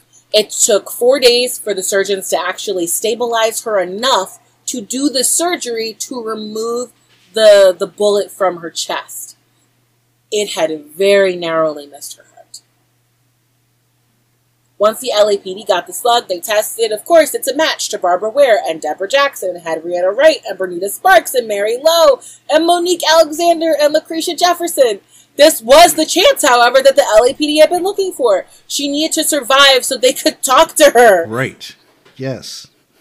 Save her life. Um, they absolutely did. When she came to, she gave them a very good description of his face, his car. She told them exactly where they stopped for him because he said he had to pick up money on 81st Street. She remembered everything, even the books that he had in his car that she saw when he dragged her into the back. She said that there were different kinds of mechanics tools that were in the back, like the hatchback. Now, Anitra was released on December 7th, and she immediately took the police to the store where she had been walking by when they met and then showed them where they stopped. The police eventually got a warrant for that house on 81st Street on February 15, 1989, but that owner had a different 25 caliber weapon and it wasn't the right one. It was such a good lead, but it went nowhere. hmm. And the police didn't really have time to focus on it too much because the Southside Slayer was back to killing people again But- at the rate of about one woman a month. But they had the description and everything. They did, and they put that up, but nobody came forward. Now, the Slayer would be named in 1993 as Michael Hughes and sentenced to death for the murders of Yvonne Coleman, 15, Verna Williams, 36. Both of them killed in 1986. Harriet McKinley, uh, 30, killed in 87. Teresa Ballard, 26. Brenda Bradley, 38, both in 1992. And then Terry Miles, 33, and Jamil Harrington, both in 1993. It is believed that the actual Slayer, uh, Michael Hughes was responsible for more murders at the same time as the Grim Sleeper, but these seven were enough to get him the death penalty and keep him off the street for life.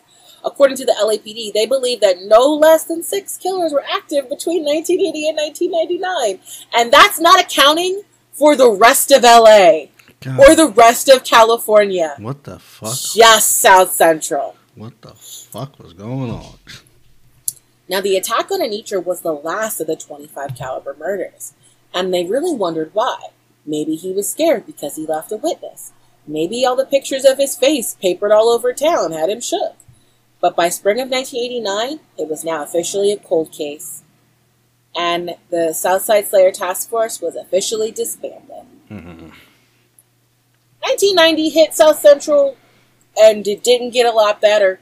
Crack was still thriving, the gang wars are still a problem, and then they had to contend with the LA riots after Rodney King was brutalized by the police on March 3rd, 1991, and the murder of Latasha Harlins after a Korean store owner shot a 15 year old in the back of her head over, over a $1.79 orange juice. Those were the two uh, clinching acts that caused the riots, which went from ni- April 29th to May 4th. Um, this was a major aspect of my life. I remember sitting at home watching this on TV with my family.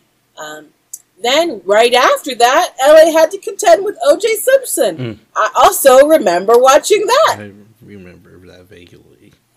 the entire June 13th, 1994. The uh, that was when Nicole Brown was murdered, along with that guy. I can't remember his name, but Nicole Brown is the one who we cared about. To be fair, And and his I think was it was- Ron something, right?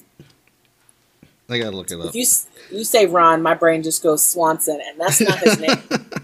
no, not Ron Swanson. Okay, Uh, let's see, Nicole Brown and Ronald Goldman. there you go. There I we knew. go. I knew. Yes. Yeah. Well, the LAPD didn't do really well with that whole situation because of how they handled it, and some say botched the OJ arrest and trial. That's how he got. off. 1999 came out swinging with a huge corruption scandal in the LAPD known as the Rampart scandal around the Rampart police station, and it was all about a super corrupt anti gang unit. That all started when Officer Rafael Perez got busted for stealing cocaine that was in evidence, and he told on everybody.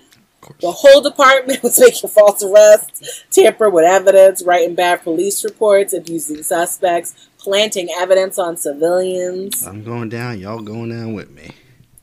Major media nightmare for the LAPD. Uh, they just did, they had a bad 90s. Yeah, the 90s was bad for them. Listen, the 80s was full of serial killer murders. I mean, the 80s and then the 90s. 90s. Yeah, and the 90s, yeah, because it didn't stop. Uh, well, and so the police, well, DNA, DNA evidence got better over that decade. Uh, and the police began resubmitting DNA from old cases to attempt to, one, uh, remove the absolute multitude of cold case files that they have. Mm-hmm. Um, and immediately, though, this doesn't give them any leads on the 25 caliber murders. Now, what's our boy Lonnie doing at this time? Well, he went back in hiding, focused on his illegal car business, which actually got him into big trouble with the LAPD. Uh, in 1993, he was stealing auto parts and selling them and using them to fix cars. And on February 25th, 1993, they caught him with his son working on a stolen car. A search of the property showed five more stolen cars, and Lonnie got charged with six counts of grand theft auto. He pled guilty to all six counts, and his lawyers tried hard to be like, this is his first offense. He'll never do it again. But the judge had access to the police reports. Brittany. Yeah. As they had him in custody. Oh, yeah so they couldn't have been like, yo, I've seen this face somewhere.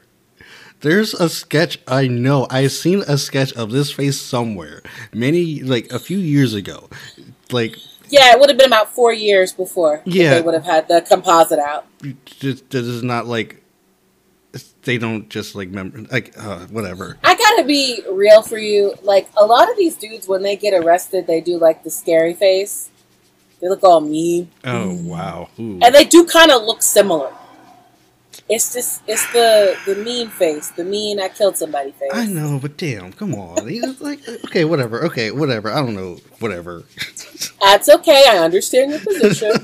um, regardless, though, uh, the judge was like, "You actually are connected to like almost thirty stolen cars, and you've been stealing cars since high school." And there was that gun possession charge and receiving stolen property in 84, and the burglary tools of 89, and assault with a deadly weapon in 1991 when you were fighting with a prostitute. You are not innocent by any stretch of the means. Uh, they gave him a year in county because uh, apparently stealing cars is not that big of an offense. Somehow he got out. He got out within four months because LA County prisons are overrun with people who've done much worse, and he somehow managed to not go back to prison despite continuing to get arrested for grand theft auto robbery and more assault with a deadly weapon. He did pretty much everything that you can do except violate his parole. And the one stipulation for his parole was you may not own or use a firearm for the next three years. So he didn't. He just did everything else that you could possibly do. I'm just reeling over the fact. So he got he got the the the gun ch- with the assault with a deadly weapon charge. Was that a gun charge, right?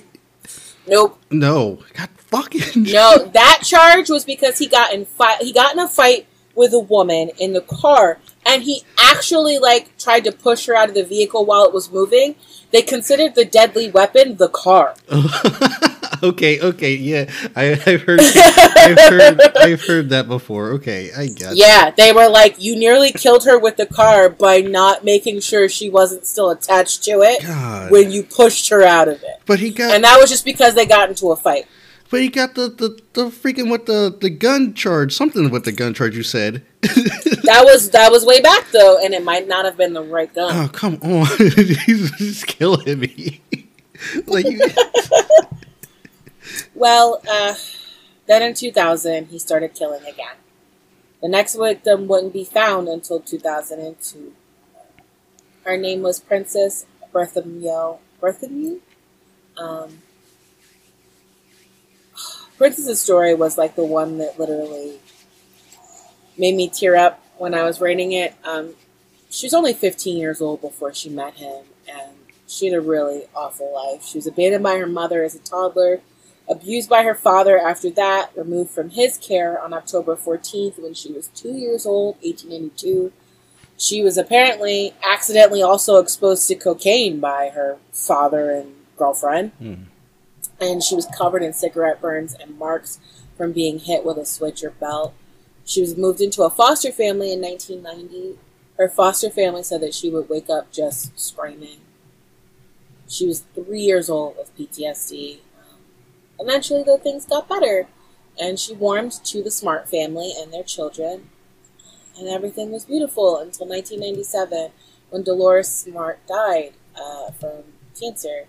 And I can really say that I understand how Princess would feel here. It's one thing to lose a mom, but when that mom chooses you and she dies, it feels completely different. Like Yeah, I believe. Well, I bet. Princess never recovered from this loss. She got angry and insular. Her other family didn't really understand why she couldn't cope. Her foster father, David, was also in poor health. He was going through congenital heart failure and had three heart attacks. And he had determined that he couldn't take care of any of the foster kids anymore. There were three of them, Princess and two other girls. David did have an oldest child, Samara, who had moved out, um, and she attempted to help, but Samara was a full time college student with three kids of her own. So it was just too much for her to now take care of six kids. The two younger girls were taken to another family, and in 1998, Princess was back in the foster care system at 12 years old. From that point forward, she ran away from every foster home she was placed in, and she was reported missing to the Hawthorne uh, police on December 21st, 2001, by her foster mother, Ronnie Smith. She ended up working for a pimp in Hawthorne and never went back to any foster family again. When the call came in just after midnight on March 9th, 2002, nobody was really thinking about the 25 caliber killer. Um, there was a naked female body in an alley behind uh, the South Van Ness building, sorry, eh, behind South Van Ness Boulevard in Inglewood. Uh, medical examiner Dr. Raffi Djabourian uh, said that it happened, was able to discover what happened three days later on March 12th. Her eyes were swollen shut from being hit in the face. There was a ligature mark on the back of her neck. They could tell that she had been sodomized from the blood in and around the cavity. She had been asphyxiated. Uh, they named her Jane Doe 15, the 15th of the year, and it was only March. God. They made a sketch of her face. They took a rape kit, and her sketch was actually handed out at a LAPD press conference, but nobody called for Princess. But the forensics team decided to keep on. They tested the rape kit and they found a pancreatic enzyme found in human saliva. That saliva was swabbed on her genitals, her right knee, right ankle, left nipple, right nipple, and they processed the samples, uploaded them to local, state, and federal DNA databanks of felons. Uh, Princess wouldn't be identified for another five months. Damn. The next victim was Valerie Louise McCorvey on July 11, 2003.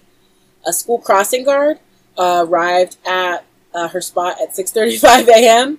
and a man pulled up beside her and was like, "You need to call the police. There's a dead body over there," and pointed to an alley and then drove off. Oh. She didn't get a good look at the guy before he pulled away, but it was a light-colored mid-sized car. I've always wondered, and the police never said this, but I wonder if that was him. It sounds like it probably could have been.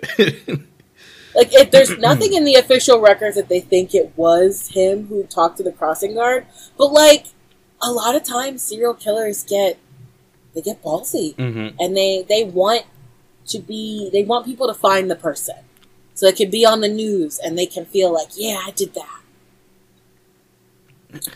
Um, regardless, though, Valerie's clothes were pulled up, down, underwear was gone.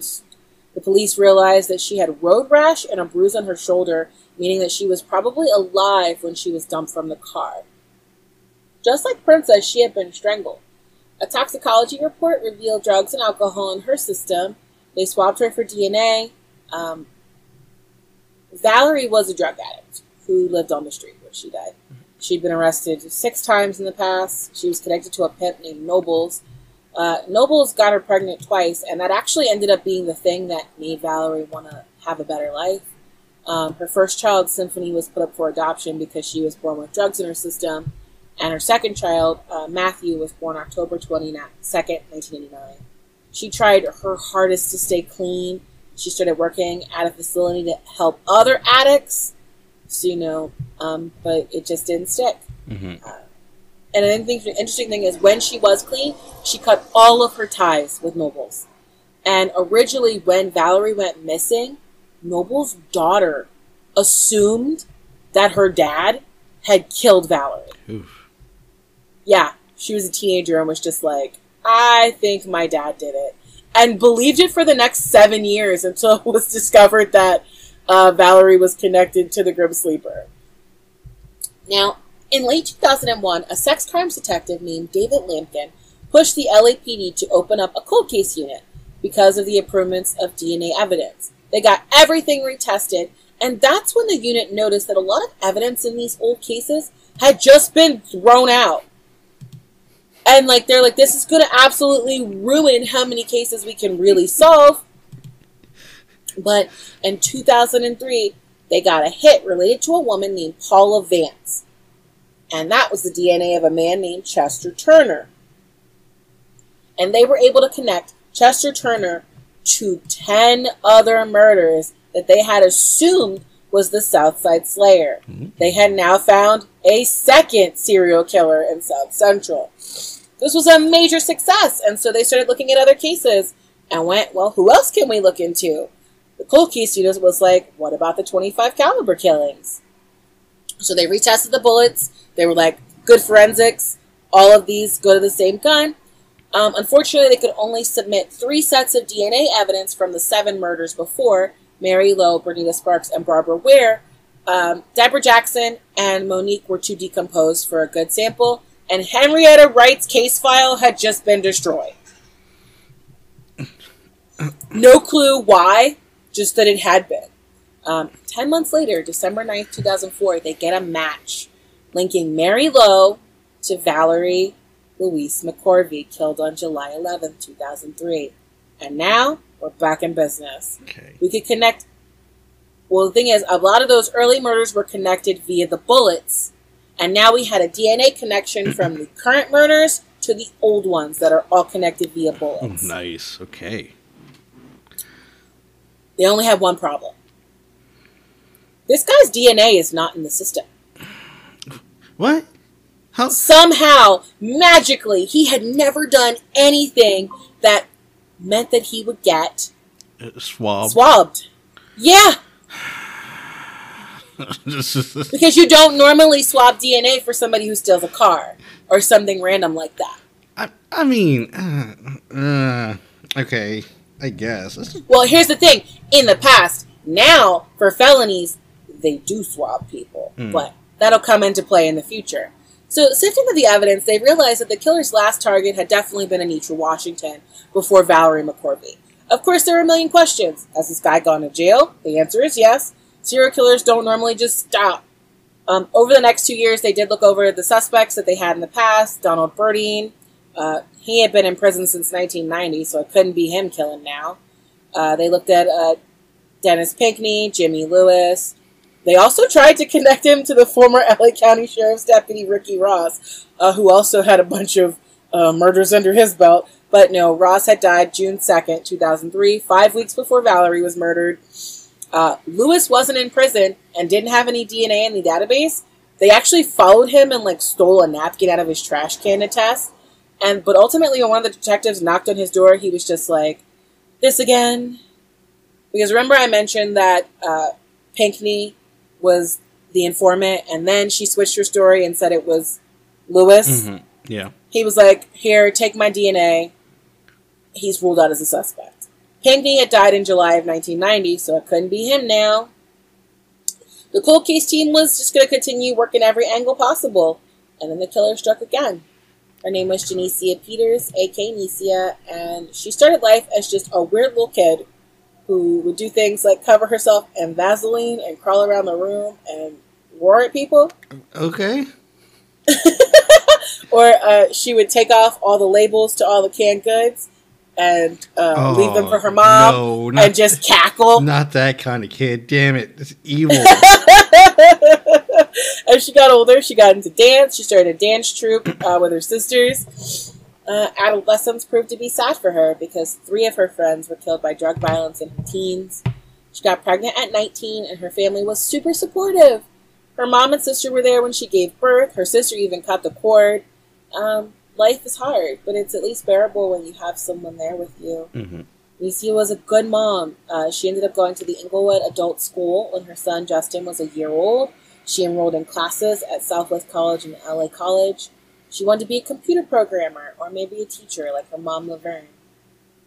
Um, it was in college though when she picked up a coke addiction and started getting arrested for solicitation. She was in and out of jail from that point forward. Her family had to kind of separate themselves from her, and it was late December when Nicia called her mom. Excited, she was like, I found a place. Laverne and Nicia had had a conversation about how she wasn't going to return Justin to Nicia until she was really clean and back on track. Mm-hmm. Um, before Nicia hung up, she said to her mom, Tell Justin I love him. She was found on January 1st, 2007, at 9 a.m. by a homeless man who was collecting recyclables. Her body was inside of a black trash bag covered in recycling stuff. That bag was under an old Christmas tree and cardboard boxes inside of a dumpster. The killer had meant for Anicia not to be found. When the police got there, they noticed the reason. Um, the homeless man was like, I couldn't get the bag open. And they realized the reason why was that it had been zip tied shut. Oh, wow. she was taken to the county coroner immediately. she had been shot in the back. Uh, they determined that as soon as the bullet hit her, she would have been paralyzed. Her left eye showed a partial hemorrhage. They couldn't figure out whether her cause of death was the, cal- the bullet or asphyxiation, but the person had obviously tried to strangle her. Nicia had last been seen alive on New Year's Eve. A couple of druggies and working girls were all hanging out behind the Fairlane Motel until midnight. Uh, another one of the working women told the police they saw her leave the area at 1 a.m.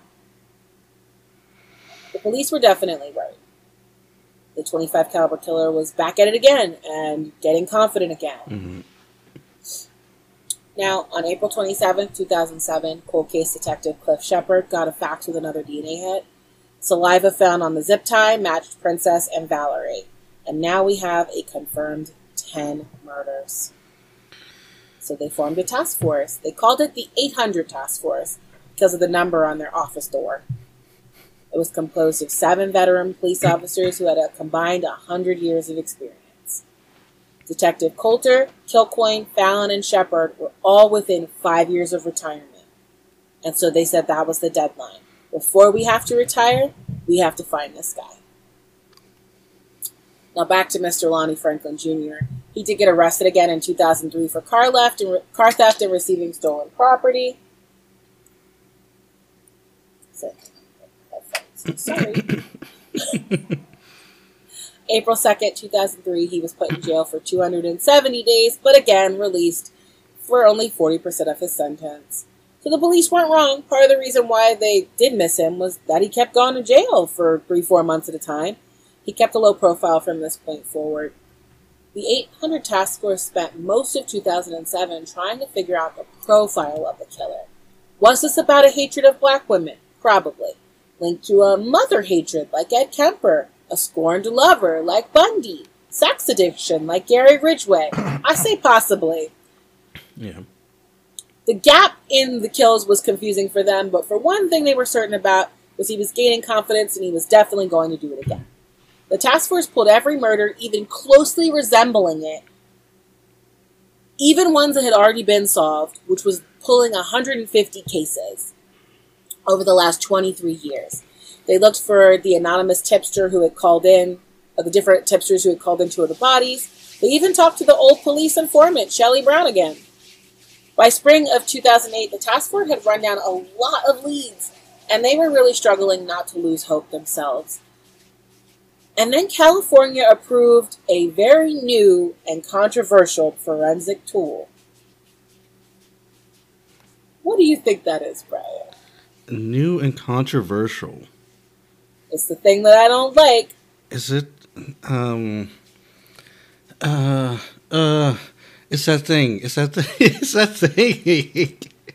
Familial DNA testing. Yes, that thing. The thing with the 23andMe.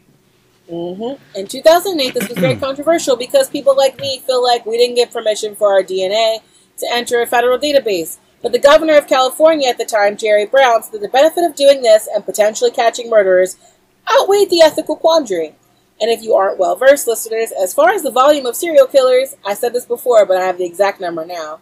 California beats out every other state with 1,628 serial killers. To compare, the entire United States has 3,204 serial killers. They were desperate. So about half. More yes, than half. Half of them have taken place in California. Now, with the familial DNA being allowed to check, get checked in 2008, they decided that you didn't get a free run of everybody's DNA. And the way to make people happy was to say that this case had to be submitted to the state and you had to prove that you had done absolutely everything else you could do in your power to find this killer before we allowed you access to this DNA database that at the time had only about a million people in it. Mm-hmm. That way, they could tell the other organizations concerned with civilian privacy that, you know, every Tom, Dick, and Harry isn't about to get access to all these people. Now, Coulter, Shepard, and Kilcoyne had to actually fly up to Sacramento and meet with the bureau chief of the California Department of Justice, Jill Spriggs, to plead their case.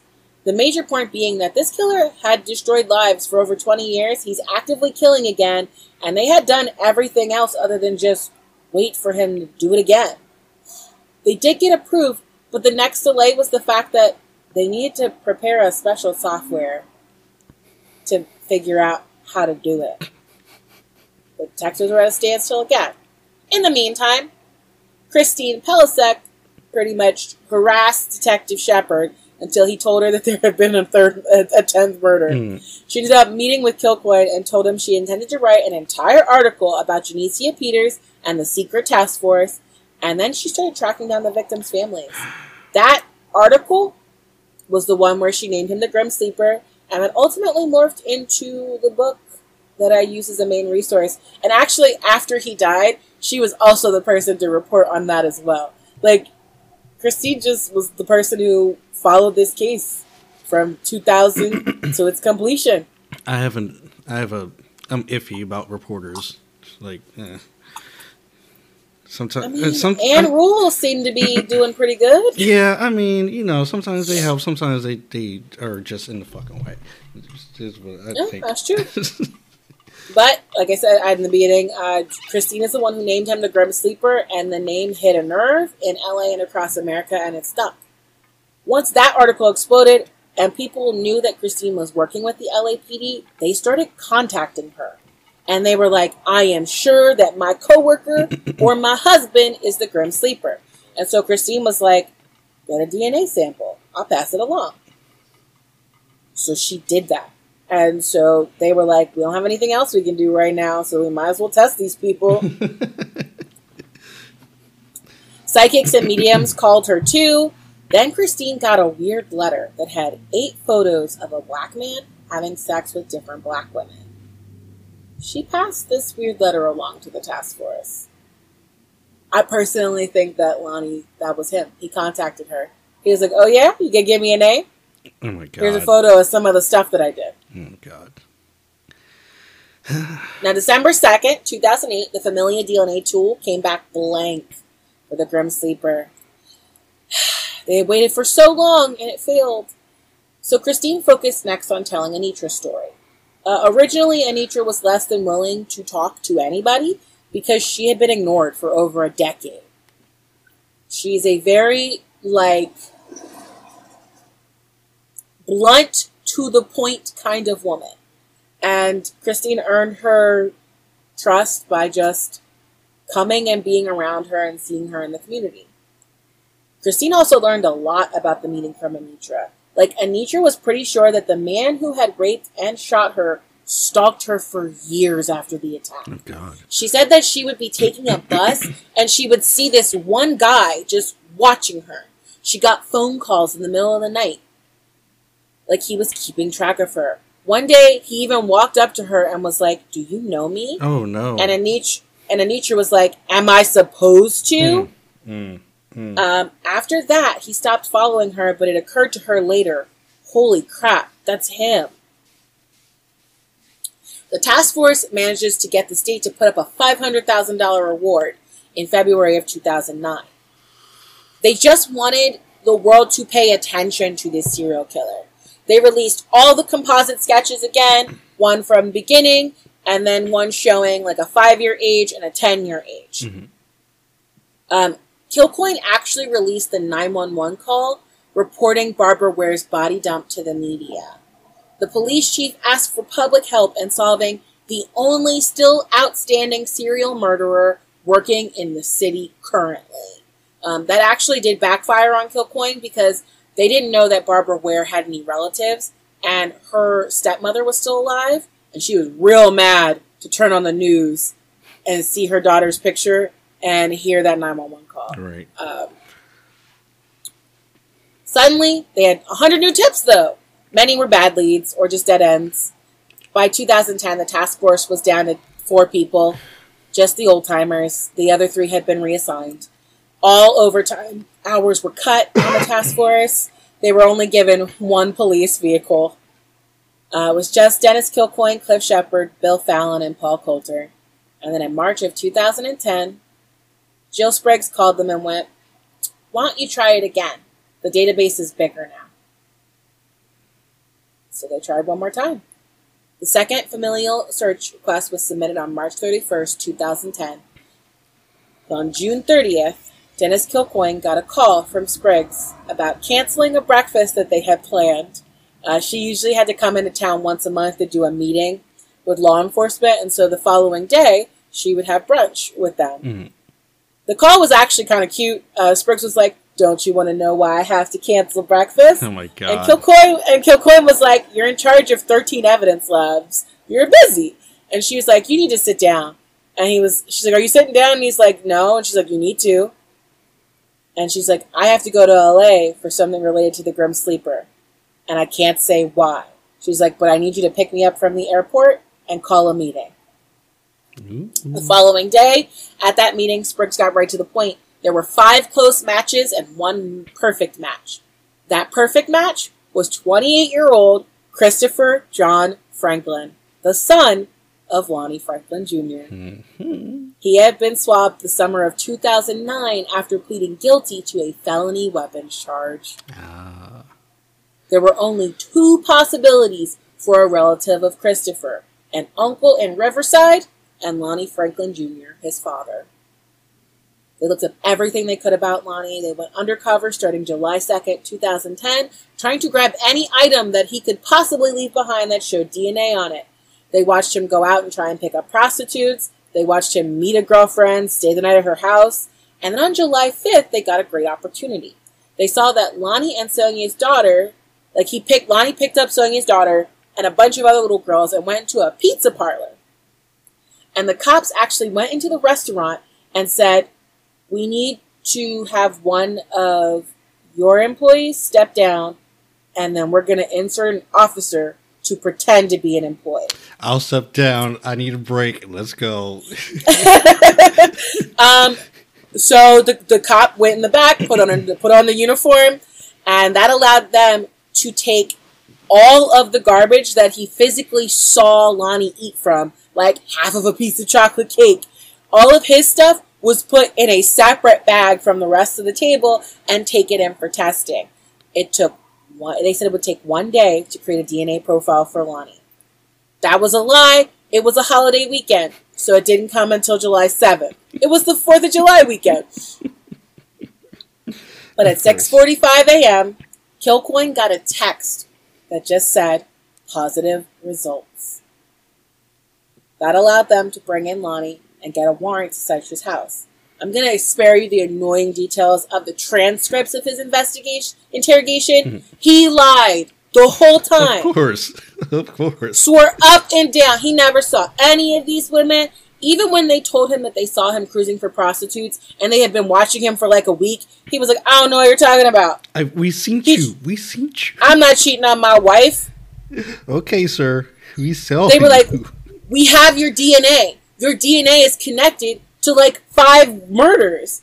He was like, I don't know what you're talking about. He was like pointing at the pictures of the victims, laughing like, ha ha, what do you mean? That's just terrible. While this super frustrating interview is going on, they go to the house. They find a thousand photos, several hundred hours of videos of him having sex with other women. Hidden in the garage, the camper. The police ended up releasing 180 pictures of like women's faces just to be like, hey, if this is you, can you let us know that you're like alive? Because mm-hmm. we don't know where 108 these 180 people are. We've tried to find them. 180. Um. Mm-hmm. Simply, the grim. They were like, listen, the grim sleeper had your picture in his house, and we don't know why, but please contact us if you know who any of these women are. He was officially charged in 2010, but there was a very long road to trial. At one point in 2011, they did find five more people from those pictures and a man who they believed um, may have known one of the victims, which is why he was murdered. Hmm. The trial was pushed off until February 16, 2016. Oh my god. This is partially because of pretrial discovery and having to sift through hundreds of hours of video, a thousand photos. Many of the young women on the tapes were underage at the time. There was a decision about should they pursue these as child pornography charges? If the statute of limitations covered the potential rape charges. Um, just like with Richard Ramirez, they chose to focus on the murders because they thought that would be an easier conviction and it would take longer to put him in prison to bring in more charges against him. Yeah, yeah, I get that. Lonnie brought in a uh, powerhouse of a law team led by a man named Seymour Amster, who wasted time by demanding that uh, things be tested and retested to his liking. Uh, also, Amster was waiting until the last possible moment to send over their discovery in a timely manner and waiting until the last possible moment to return the review on the discovery from the prosecution. It was a clusterfuck. Mm-hmm. At trial, things were a little more subdued. The defense led with photos of all the victims and all the horrible things that he did. Um, what was actually the most damning was that interrogation. He had been making jokes, those jokes as the detective showed the victims, and trying to show, like, this is crazy. What are you talking about? But in the courtroom, that video made it seem like he just didn't care. Yeah, that's what it sounded like. All the way to the end, he never took responsibility. Closing arguments were May 2nd. The jury deliberated from May 4th to May 5th and came back conviction on all counts. He was sentenced on May 12th. And it was there that they showcased the six other people that they had connected to him. Um, that was Sharon Alicia Dismuke, January 15, 1984, believed to be his first victim. Um, Thomas Sylvester Steeles, that was the man that they think was connected to the other victims. August 14, 1986, he died. Inez Elizabeth Warren, August 15, 1988. Um, she was not originally considered a Grim Sleeper victim, but her death matched his MO. Um, it was the same for Georgia May Thomas, December 28, 2000. Uh, Ayellah Marshall, her remains were never found, but her school ID card was found in his garage. Mm-mm. And that was where he kept his trophies. Mm-mm. Ayellah was 18. Uh, Rolenia Morris, she was also never found. Uh, her driver's license and several explicit photos were found in his garage. And Enietra Washington spoke to Lonnie at his sentencing, finally getting the moment to speak her piece and get some closure on this man who raped her, tried to kill her, and stalked her and then on June 6, 2016, Lonnie Franklin Jr. was sentenced to death. And then the Superior Court affirmed it on August 10. Lonnie would be executed for the murders of Deborah Jackson, Henrietta Wright, Barbara Ware, Bernita Sparks, Mary Lowe, Lucretia Jefferson, Alicia Alexander, Princess Berthomieux, Valerie McCorvey, and Janecia Peters. Unfortunately, he never saw his execution date. On March 28, 2020, Lonnie was found dead in his cell at 67 years old. Natural causes. Oh, okay, I was about to say, God damn it, Brittany. um, he didn't deserve to die peacefully. he did. But in, but in the words of Barbara Ware's stepmother, Diana, Diane, I won't say I'm pleased he died, but at the end, there was justice for all the bad things he did in his life. We can now be at peace.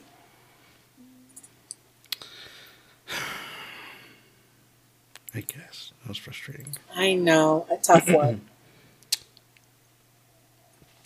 So Im- Im- imagine, imagine if Ramirez was around for as long as this guy was. He had never gotten caught. Well, there is a belief. I don't know if you remember this from the documentary, but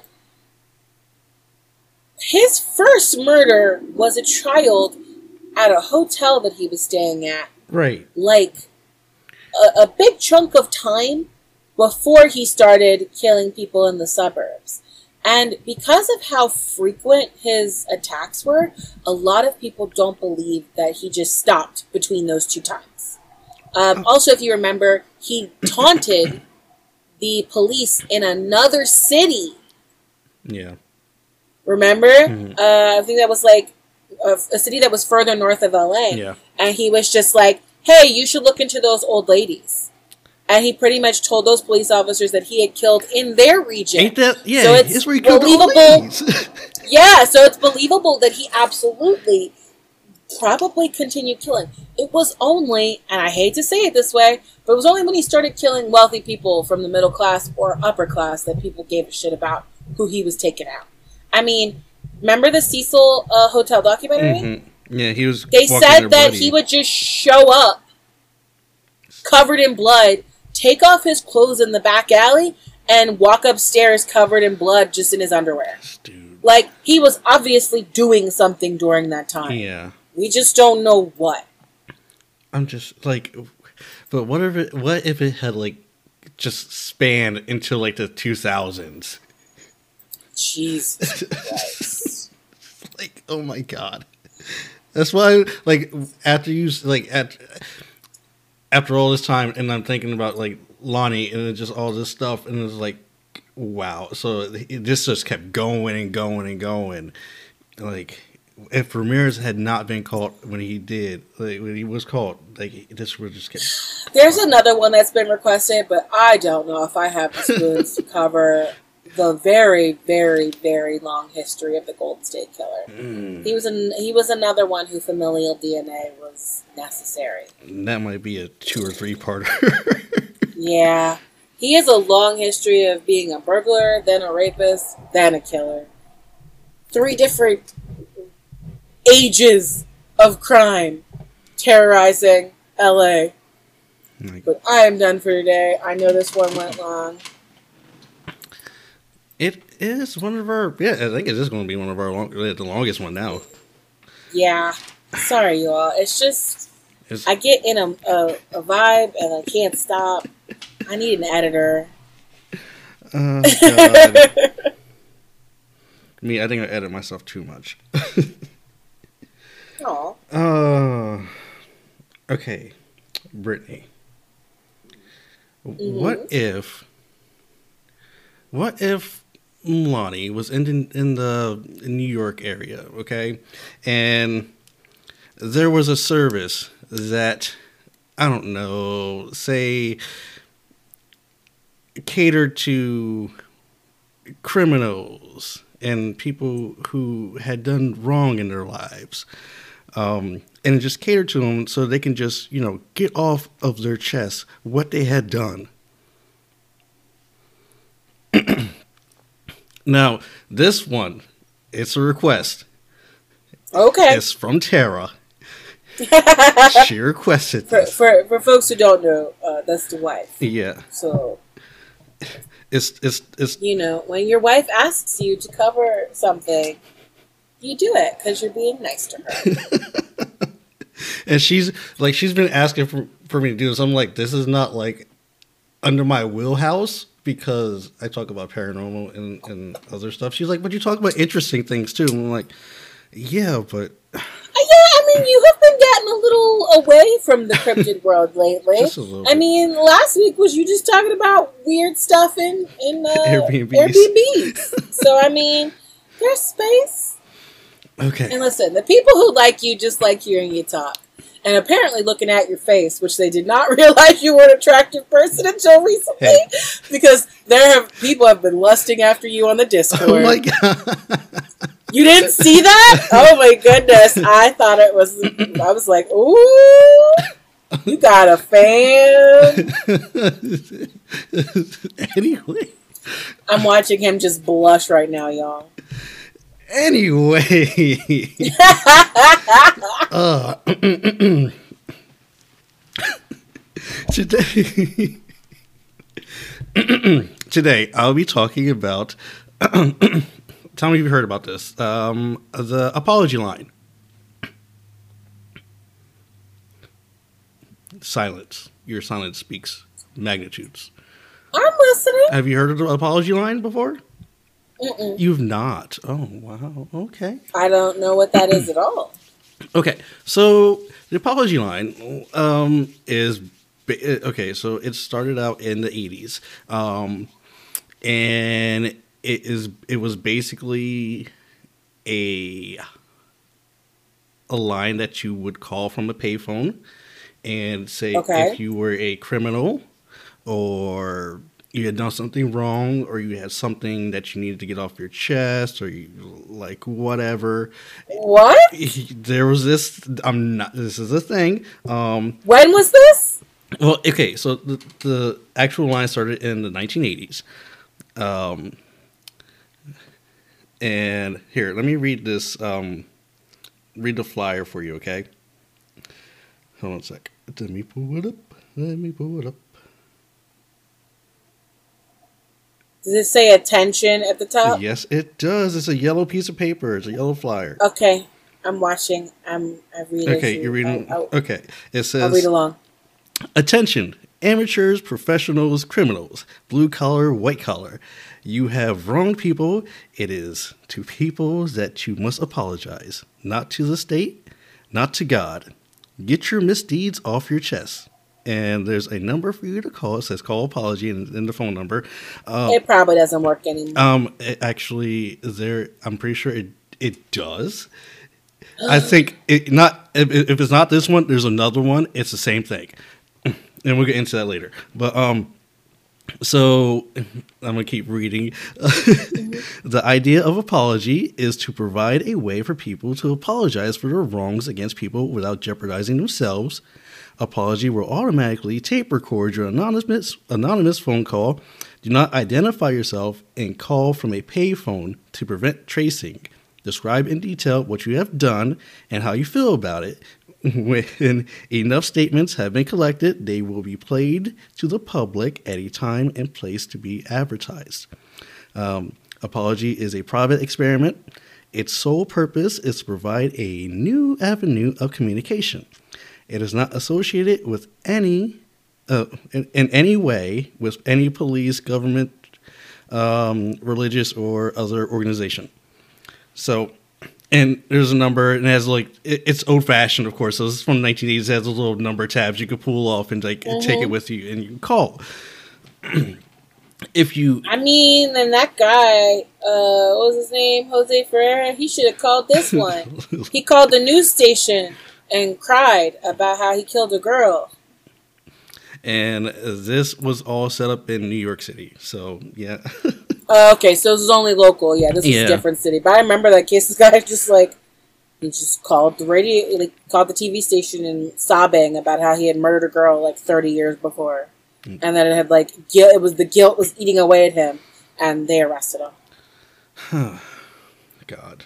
So I'm like, see, he should have called this number if he didn't want to get caught. Sh- but he probably wanted to get caught. Yeah, let's say yeah. It should be in every state. Honest, honestly, it should be in every. And again, I don't know. Like, wouldn't it be full of like? Can you imagine how many kids call the number and are like, "I hit my sister. I'm sorry," and hang up. Um, hey, sometimes actually, we're getting that too. But um, there were some kids that called the apology line. Actually, I can imagine like one of your kids calling to talk about something they did to the other one. uh, she took my teddy bear, so I smacked her.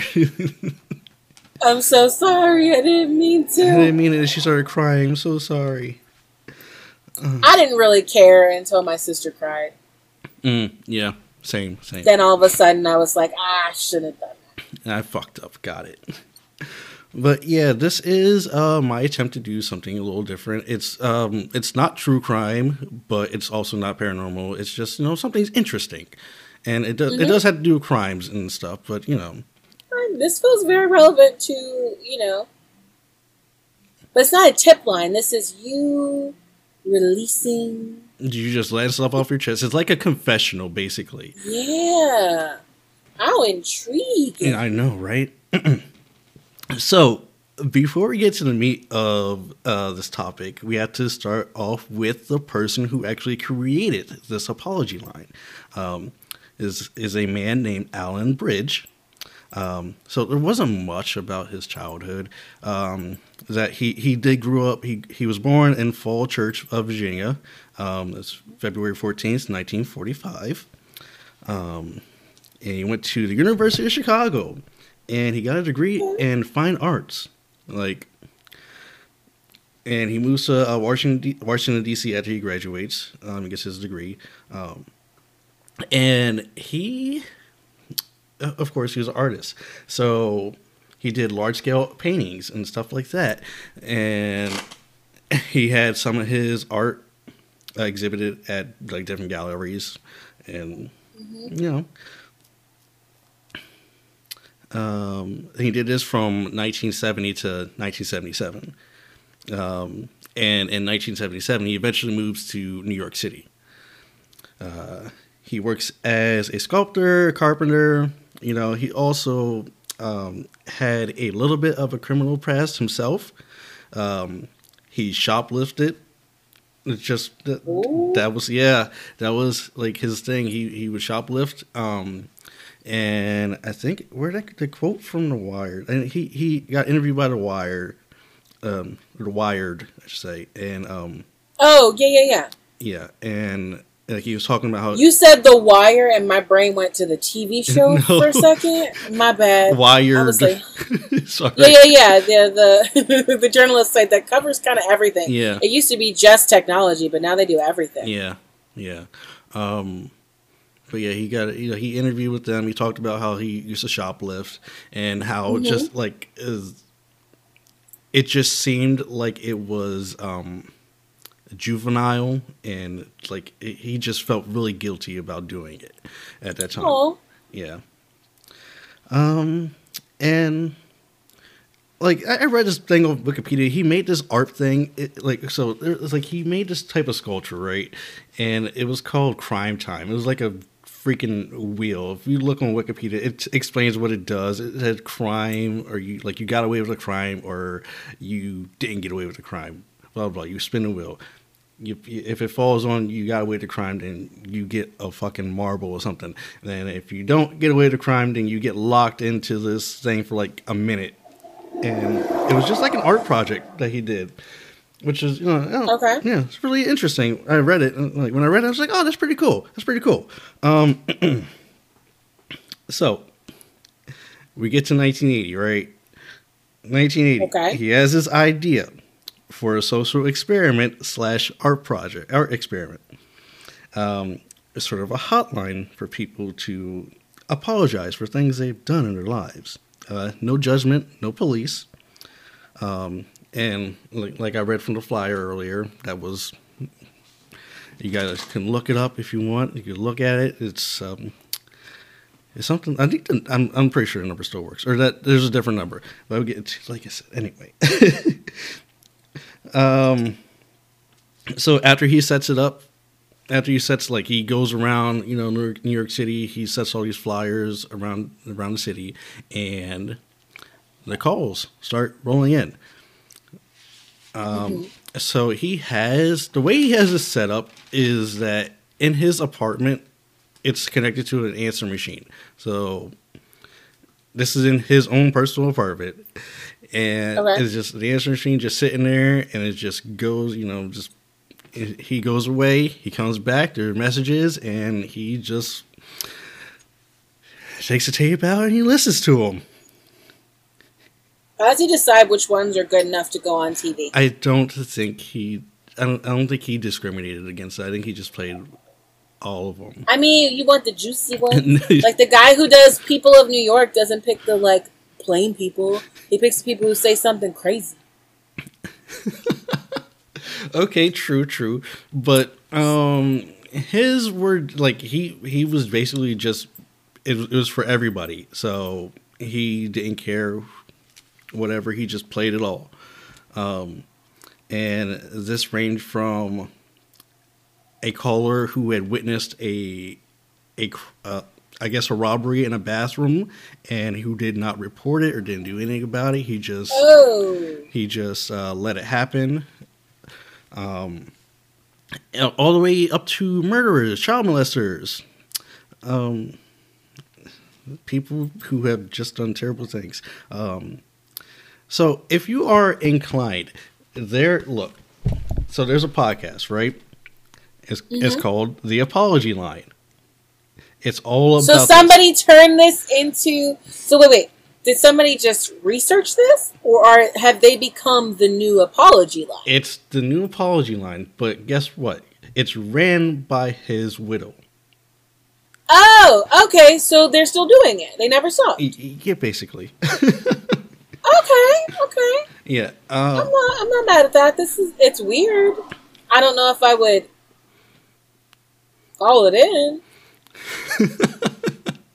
you don't think that if you had something that was like weighing down on your chest that you like you like something that you really felt bad about that you you wouldn't call it in you wouldn't like want someone to talk to about that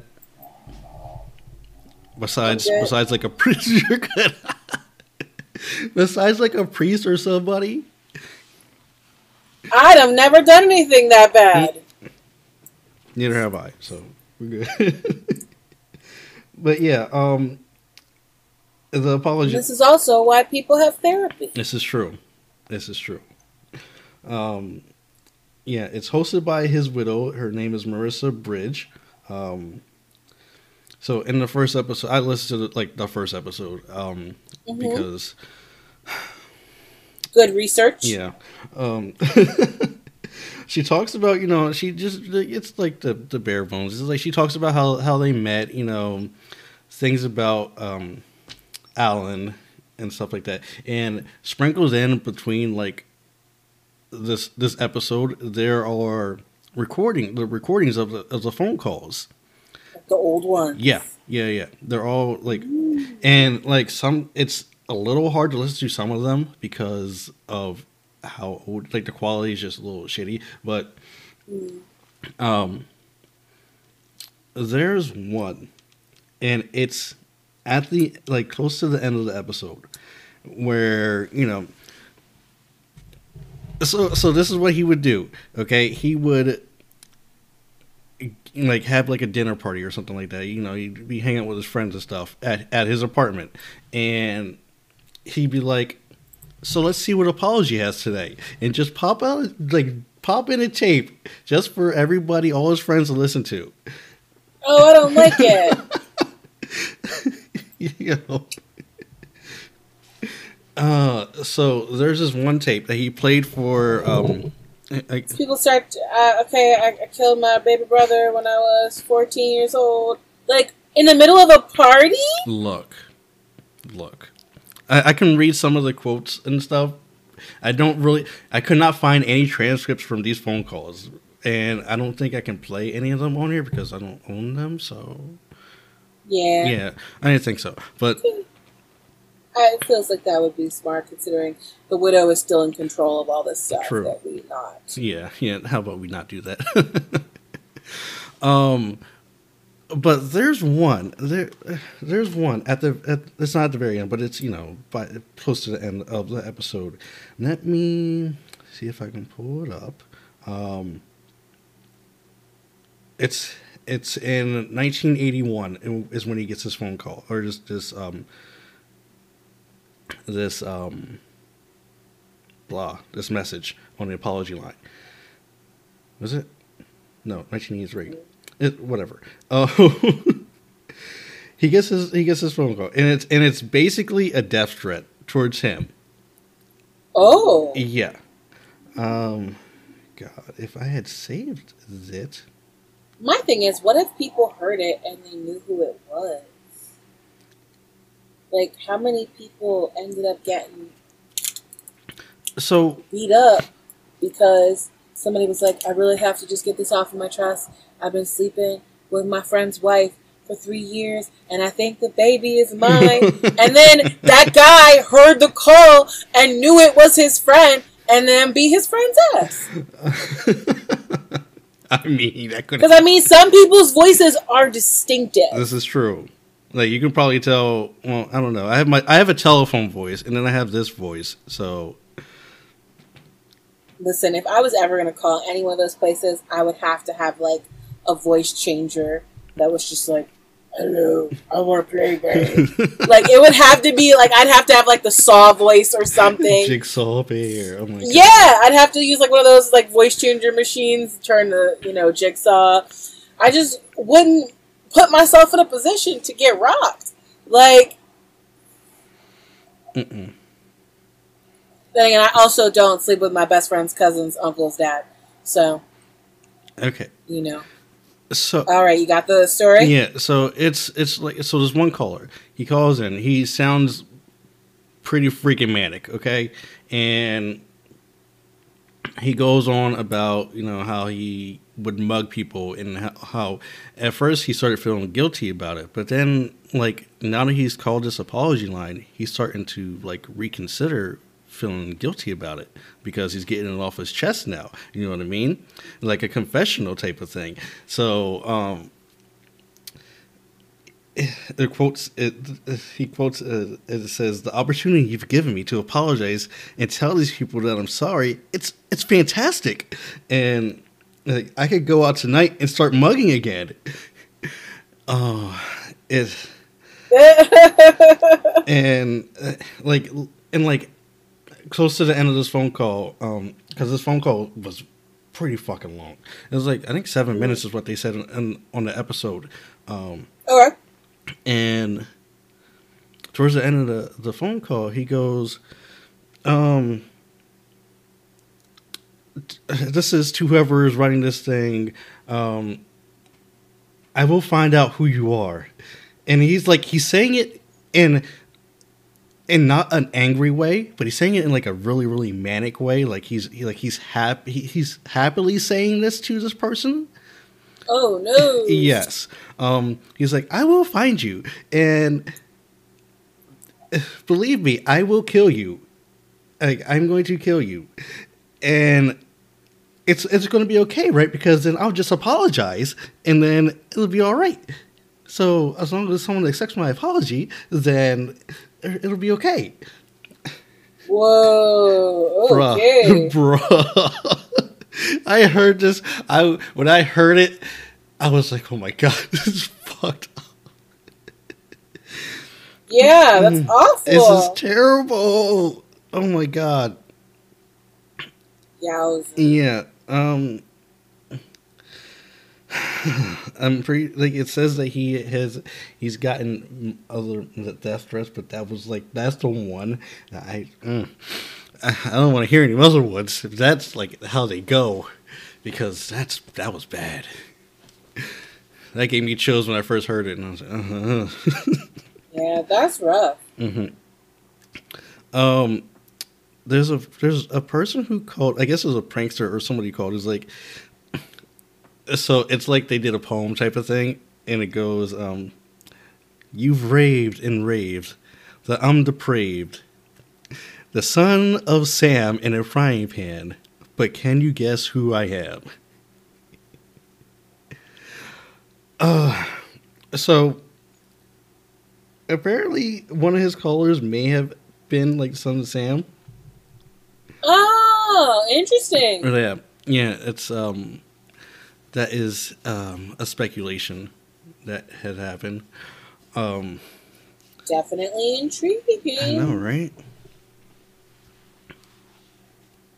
But yeah, a, a, like a, after a while, a lot of these calls stopped sounding like they were trying to apologize, and they were starting to sound more like they were bragging about what they did.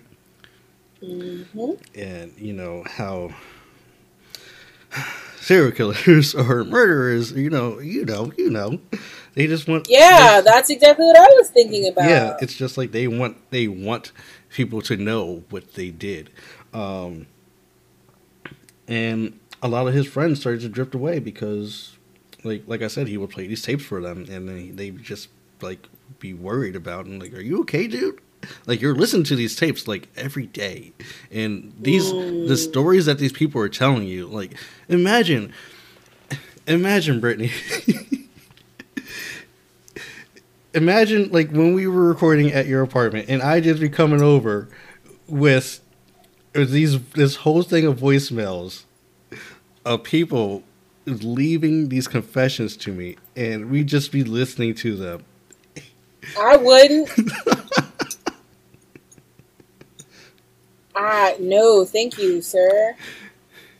Wouldn't you feel like? Wouldn't you be like a little concerned about like my mental state? Like, Brian, you're, yeah, you're hearing. I would be concerned for you. If you're concerned for me. I'd be like, why? Why is this going on? Like, uh, it's a cool thing. But you know what? Like, it's, mm, well, it's interesting. I think all of this stuff is a little consuming for us. Do you find yourself spending a lot of time on what we do? Of course. yeah, me too. And so, like, there's at one point when, like, you know, I got sick in January. I got, um, cat died. Uh, like, there's a bunch of stuff happened, and I was just like, I can only do the podcast right now. Mm. And I kind of like dropped off on TikTok, and I've been trying to get back into doing that, but this is a very overwhelming. Like, all of this stuff is overwhelming. Yeah. Uh, it didn't occur to me that, like, on average now, I'm reading like multiple books a week for this. I'm always researching and writing stuff, and it's it's pretty much my entire life. Yeah, yeah and and I guess like on one hand you feel like like people tell me that they like go to sleep listening to podcasts or listening to TikToks or the YouTube channel. And so I, that's such a high compliment because I do that to other creators stuff. Right. Yeah. Same. And people like the passion, you know, that we have for it and things of that nature. But other times it's just, it's really stressful. Um, and so I don't, I absolutely identify with him getting overwhelmed by this. Like he would. It's, so much so that like uh, recently I was talking to somebody online, and he was like, "Oh, he wanted to like know more about the job," and I was just like, "I don't want to talk about the job. no, the job is enough for me that I talk about it while I'm doing it. Yeah. I don't want to sit here and talk true crime with you in my free time. Can we talk about anything else? Please. Like, and I didn't realize that that happened until that moment for me that I have created a very strong line in the sand of true crime life, rest of life. In order for me to be okay with this and for my mental health to be okay right, so you this. can so you can stay sane, absolutely. Mm-hmm. So I think maybe his issue was that he did not create that line in the sand. He did not because this was his entire fucking life. Oh. And that's unfortunate because he started it to do something good and he was intrigued by by what people would say and what they would do, but it it, it was just like it just started taking over his life. Um so it's a lot. After a while, um I think it went on for about 15 years. Mm. yeah, the, the, his the, this line that the phone number that's on the on the flyer it stayed up for about 15 years. Um, it was active. Um, until he died later. on Right. Um, You did say that he passed away and now his widow runs things or runs a podcast. It's probably not as intense. it's the podcast. It's all about this this apology line. It's all about the apology line. Um, he passed in. what? God damn it. Okay, I have the year. Hold on a second. he passed in 1995. So yeah, it, it stopped like at basically when he died. Um, and But they had a consistent amount of people doing it for that long. people calling in. Oh yeah, absolutely. Oh, absolutely. Like oh, Wow. there there are people calling in like basically every fucking day. Um, That's that's intriguing to me. so there was okay. There's this type of I don't know. I wouldn't say it's a conspiracy type of thing, but it was kind of a conspiracy type of thing when this was going on. Um, so he had this caller. I guess they would call regularly, maybe. Um, Oh. Oh, they created a friendship of sorts. and his name was Richie. And apparently, Richie was a, a some type of serial killer who would um, go after gay men. Uh, Oh, and that was a thing people did. Yeah. Gotcha. and you know, lure them out of clubs and stuff, and then murder them. Um, but um, what I got from this article that I was reading is that Richie ended up being a fake, a fraud. like Okay, that makes sense. Yeah. Just wanted the attention. yeah, like there were like I know he like he got a lot of pranksters calling in. You know, of course, you know he got a lot of people calling in like being silly and shit. But this one, But he thought this was real, but this was just somebody's fantasy. yeah, it's side note, still creepy. absolutely Yes. absolutely. And there were there were a couple calls from uh, child runaways as well. Is that you know Um, they're calling in like a pop, just get their stuff off their chest. Yeah, I'm sure they felt sad. I mean, just not sad, but you know, guilty. Yeah. Yeah, it was um very bad. But so I was going I was going to go into his murder. Uh, not his murder. his, his death cuz he didn't get murdered. Obviously, he kind of he did get murdered. Um Okay, so he was killed when he was scuba diving. And he got it was was it a hit and run um it was a hit and run jet ski operator. So someone was Okay. someone was riding a riding a jet ski, and as they ran over him when he was scuba diving, or I guess he- yeah, and I that's it's just a terrible way to go. First of all, wow. Yeah, that's wow. That's all I got for you on that one.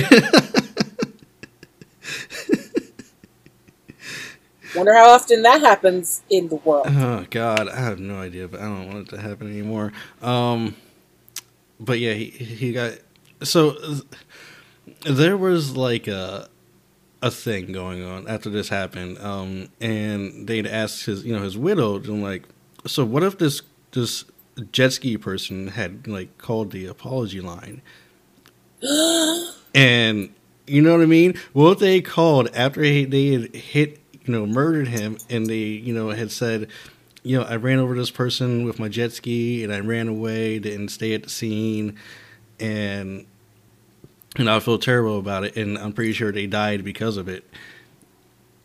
And then you know, if, what if she would have? What if she heard that and she got that you know that call? She heard that call. Like, would she be able to forgive this person because they called in? What did she say? I think I do. Hold on. Probably not.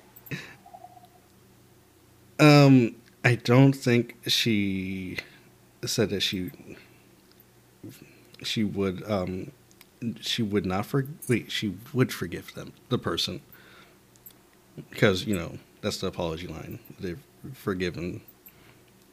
Um, ah, I don't know. That's another thing. I mean, she. I have a ve- Yeah, I have a very small list of things of, of people who have done something bad enough to me that I actually really want, like, deeply want their apology for it. And the problem is, I don't know if it's enough.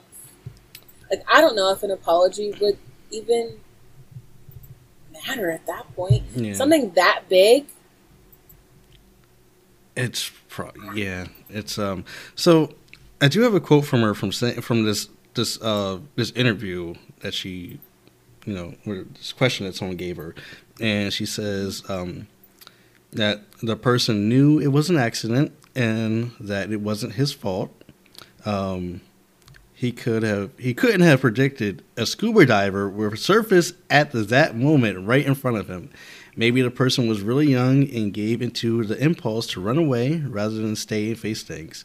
I'm sure whoever they are, they are sorry. So that's what she says about that. Um,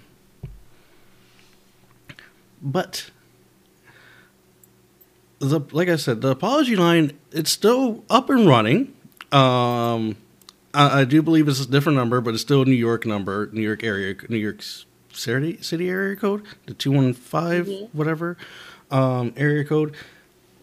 If you want to give them a call, look them up. Um, if you have something you get off your chest, maybe we'll hear you one day on their podcast because there are quite a few episodes. Um, and they do have a YouTube video, the YouTube channel too, with the the podcast on it. Um, and they they give the number out on there just in case people want to call and and you know get their confess to whatever they need to confess to.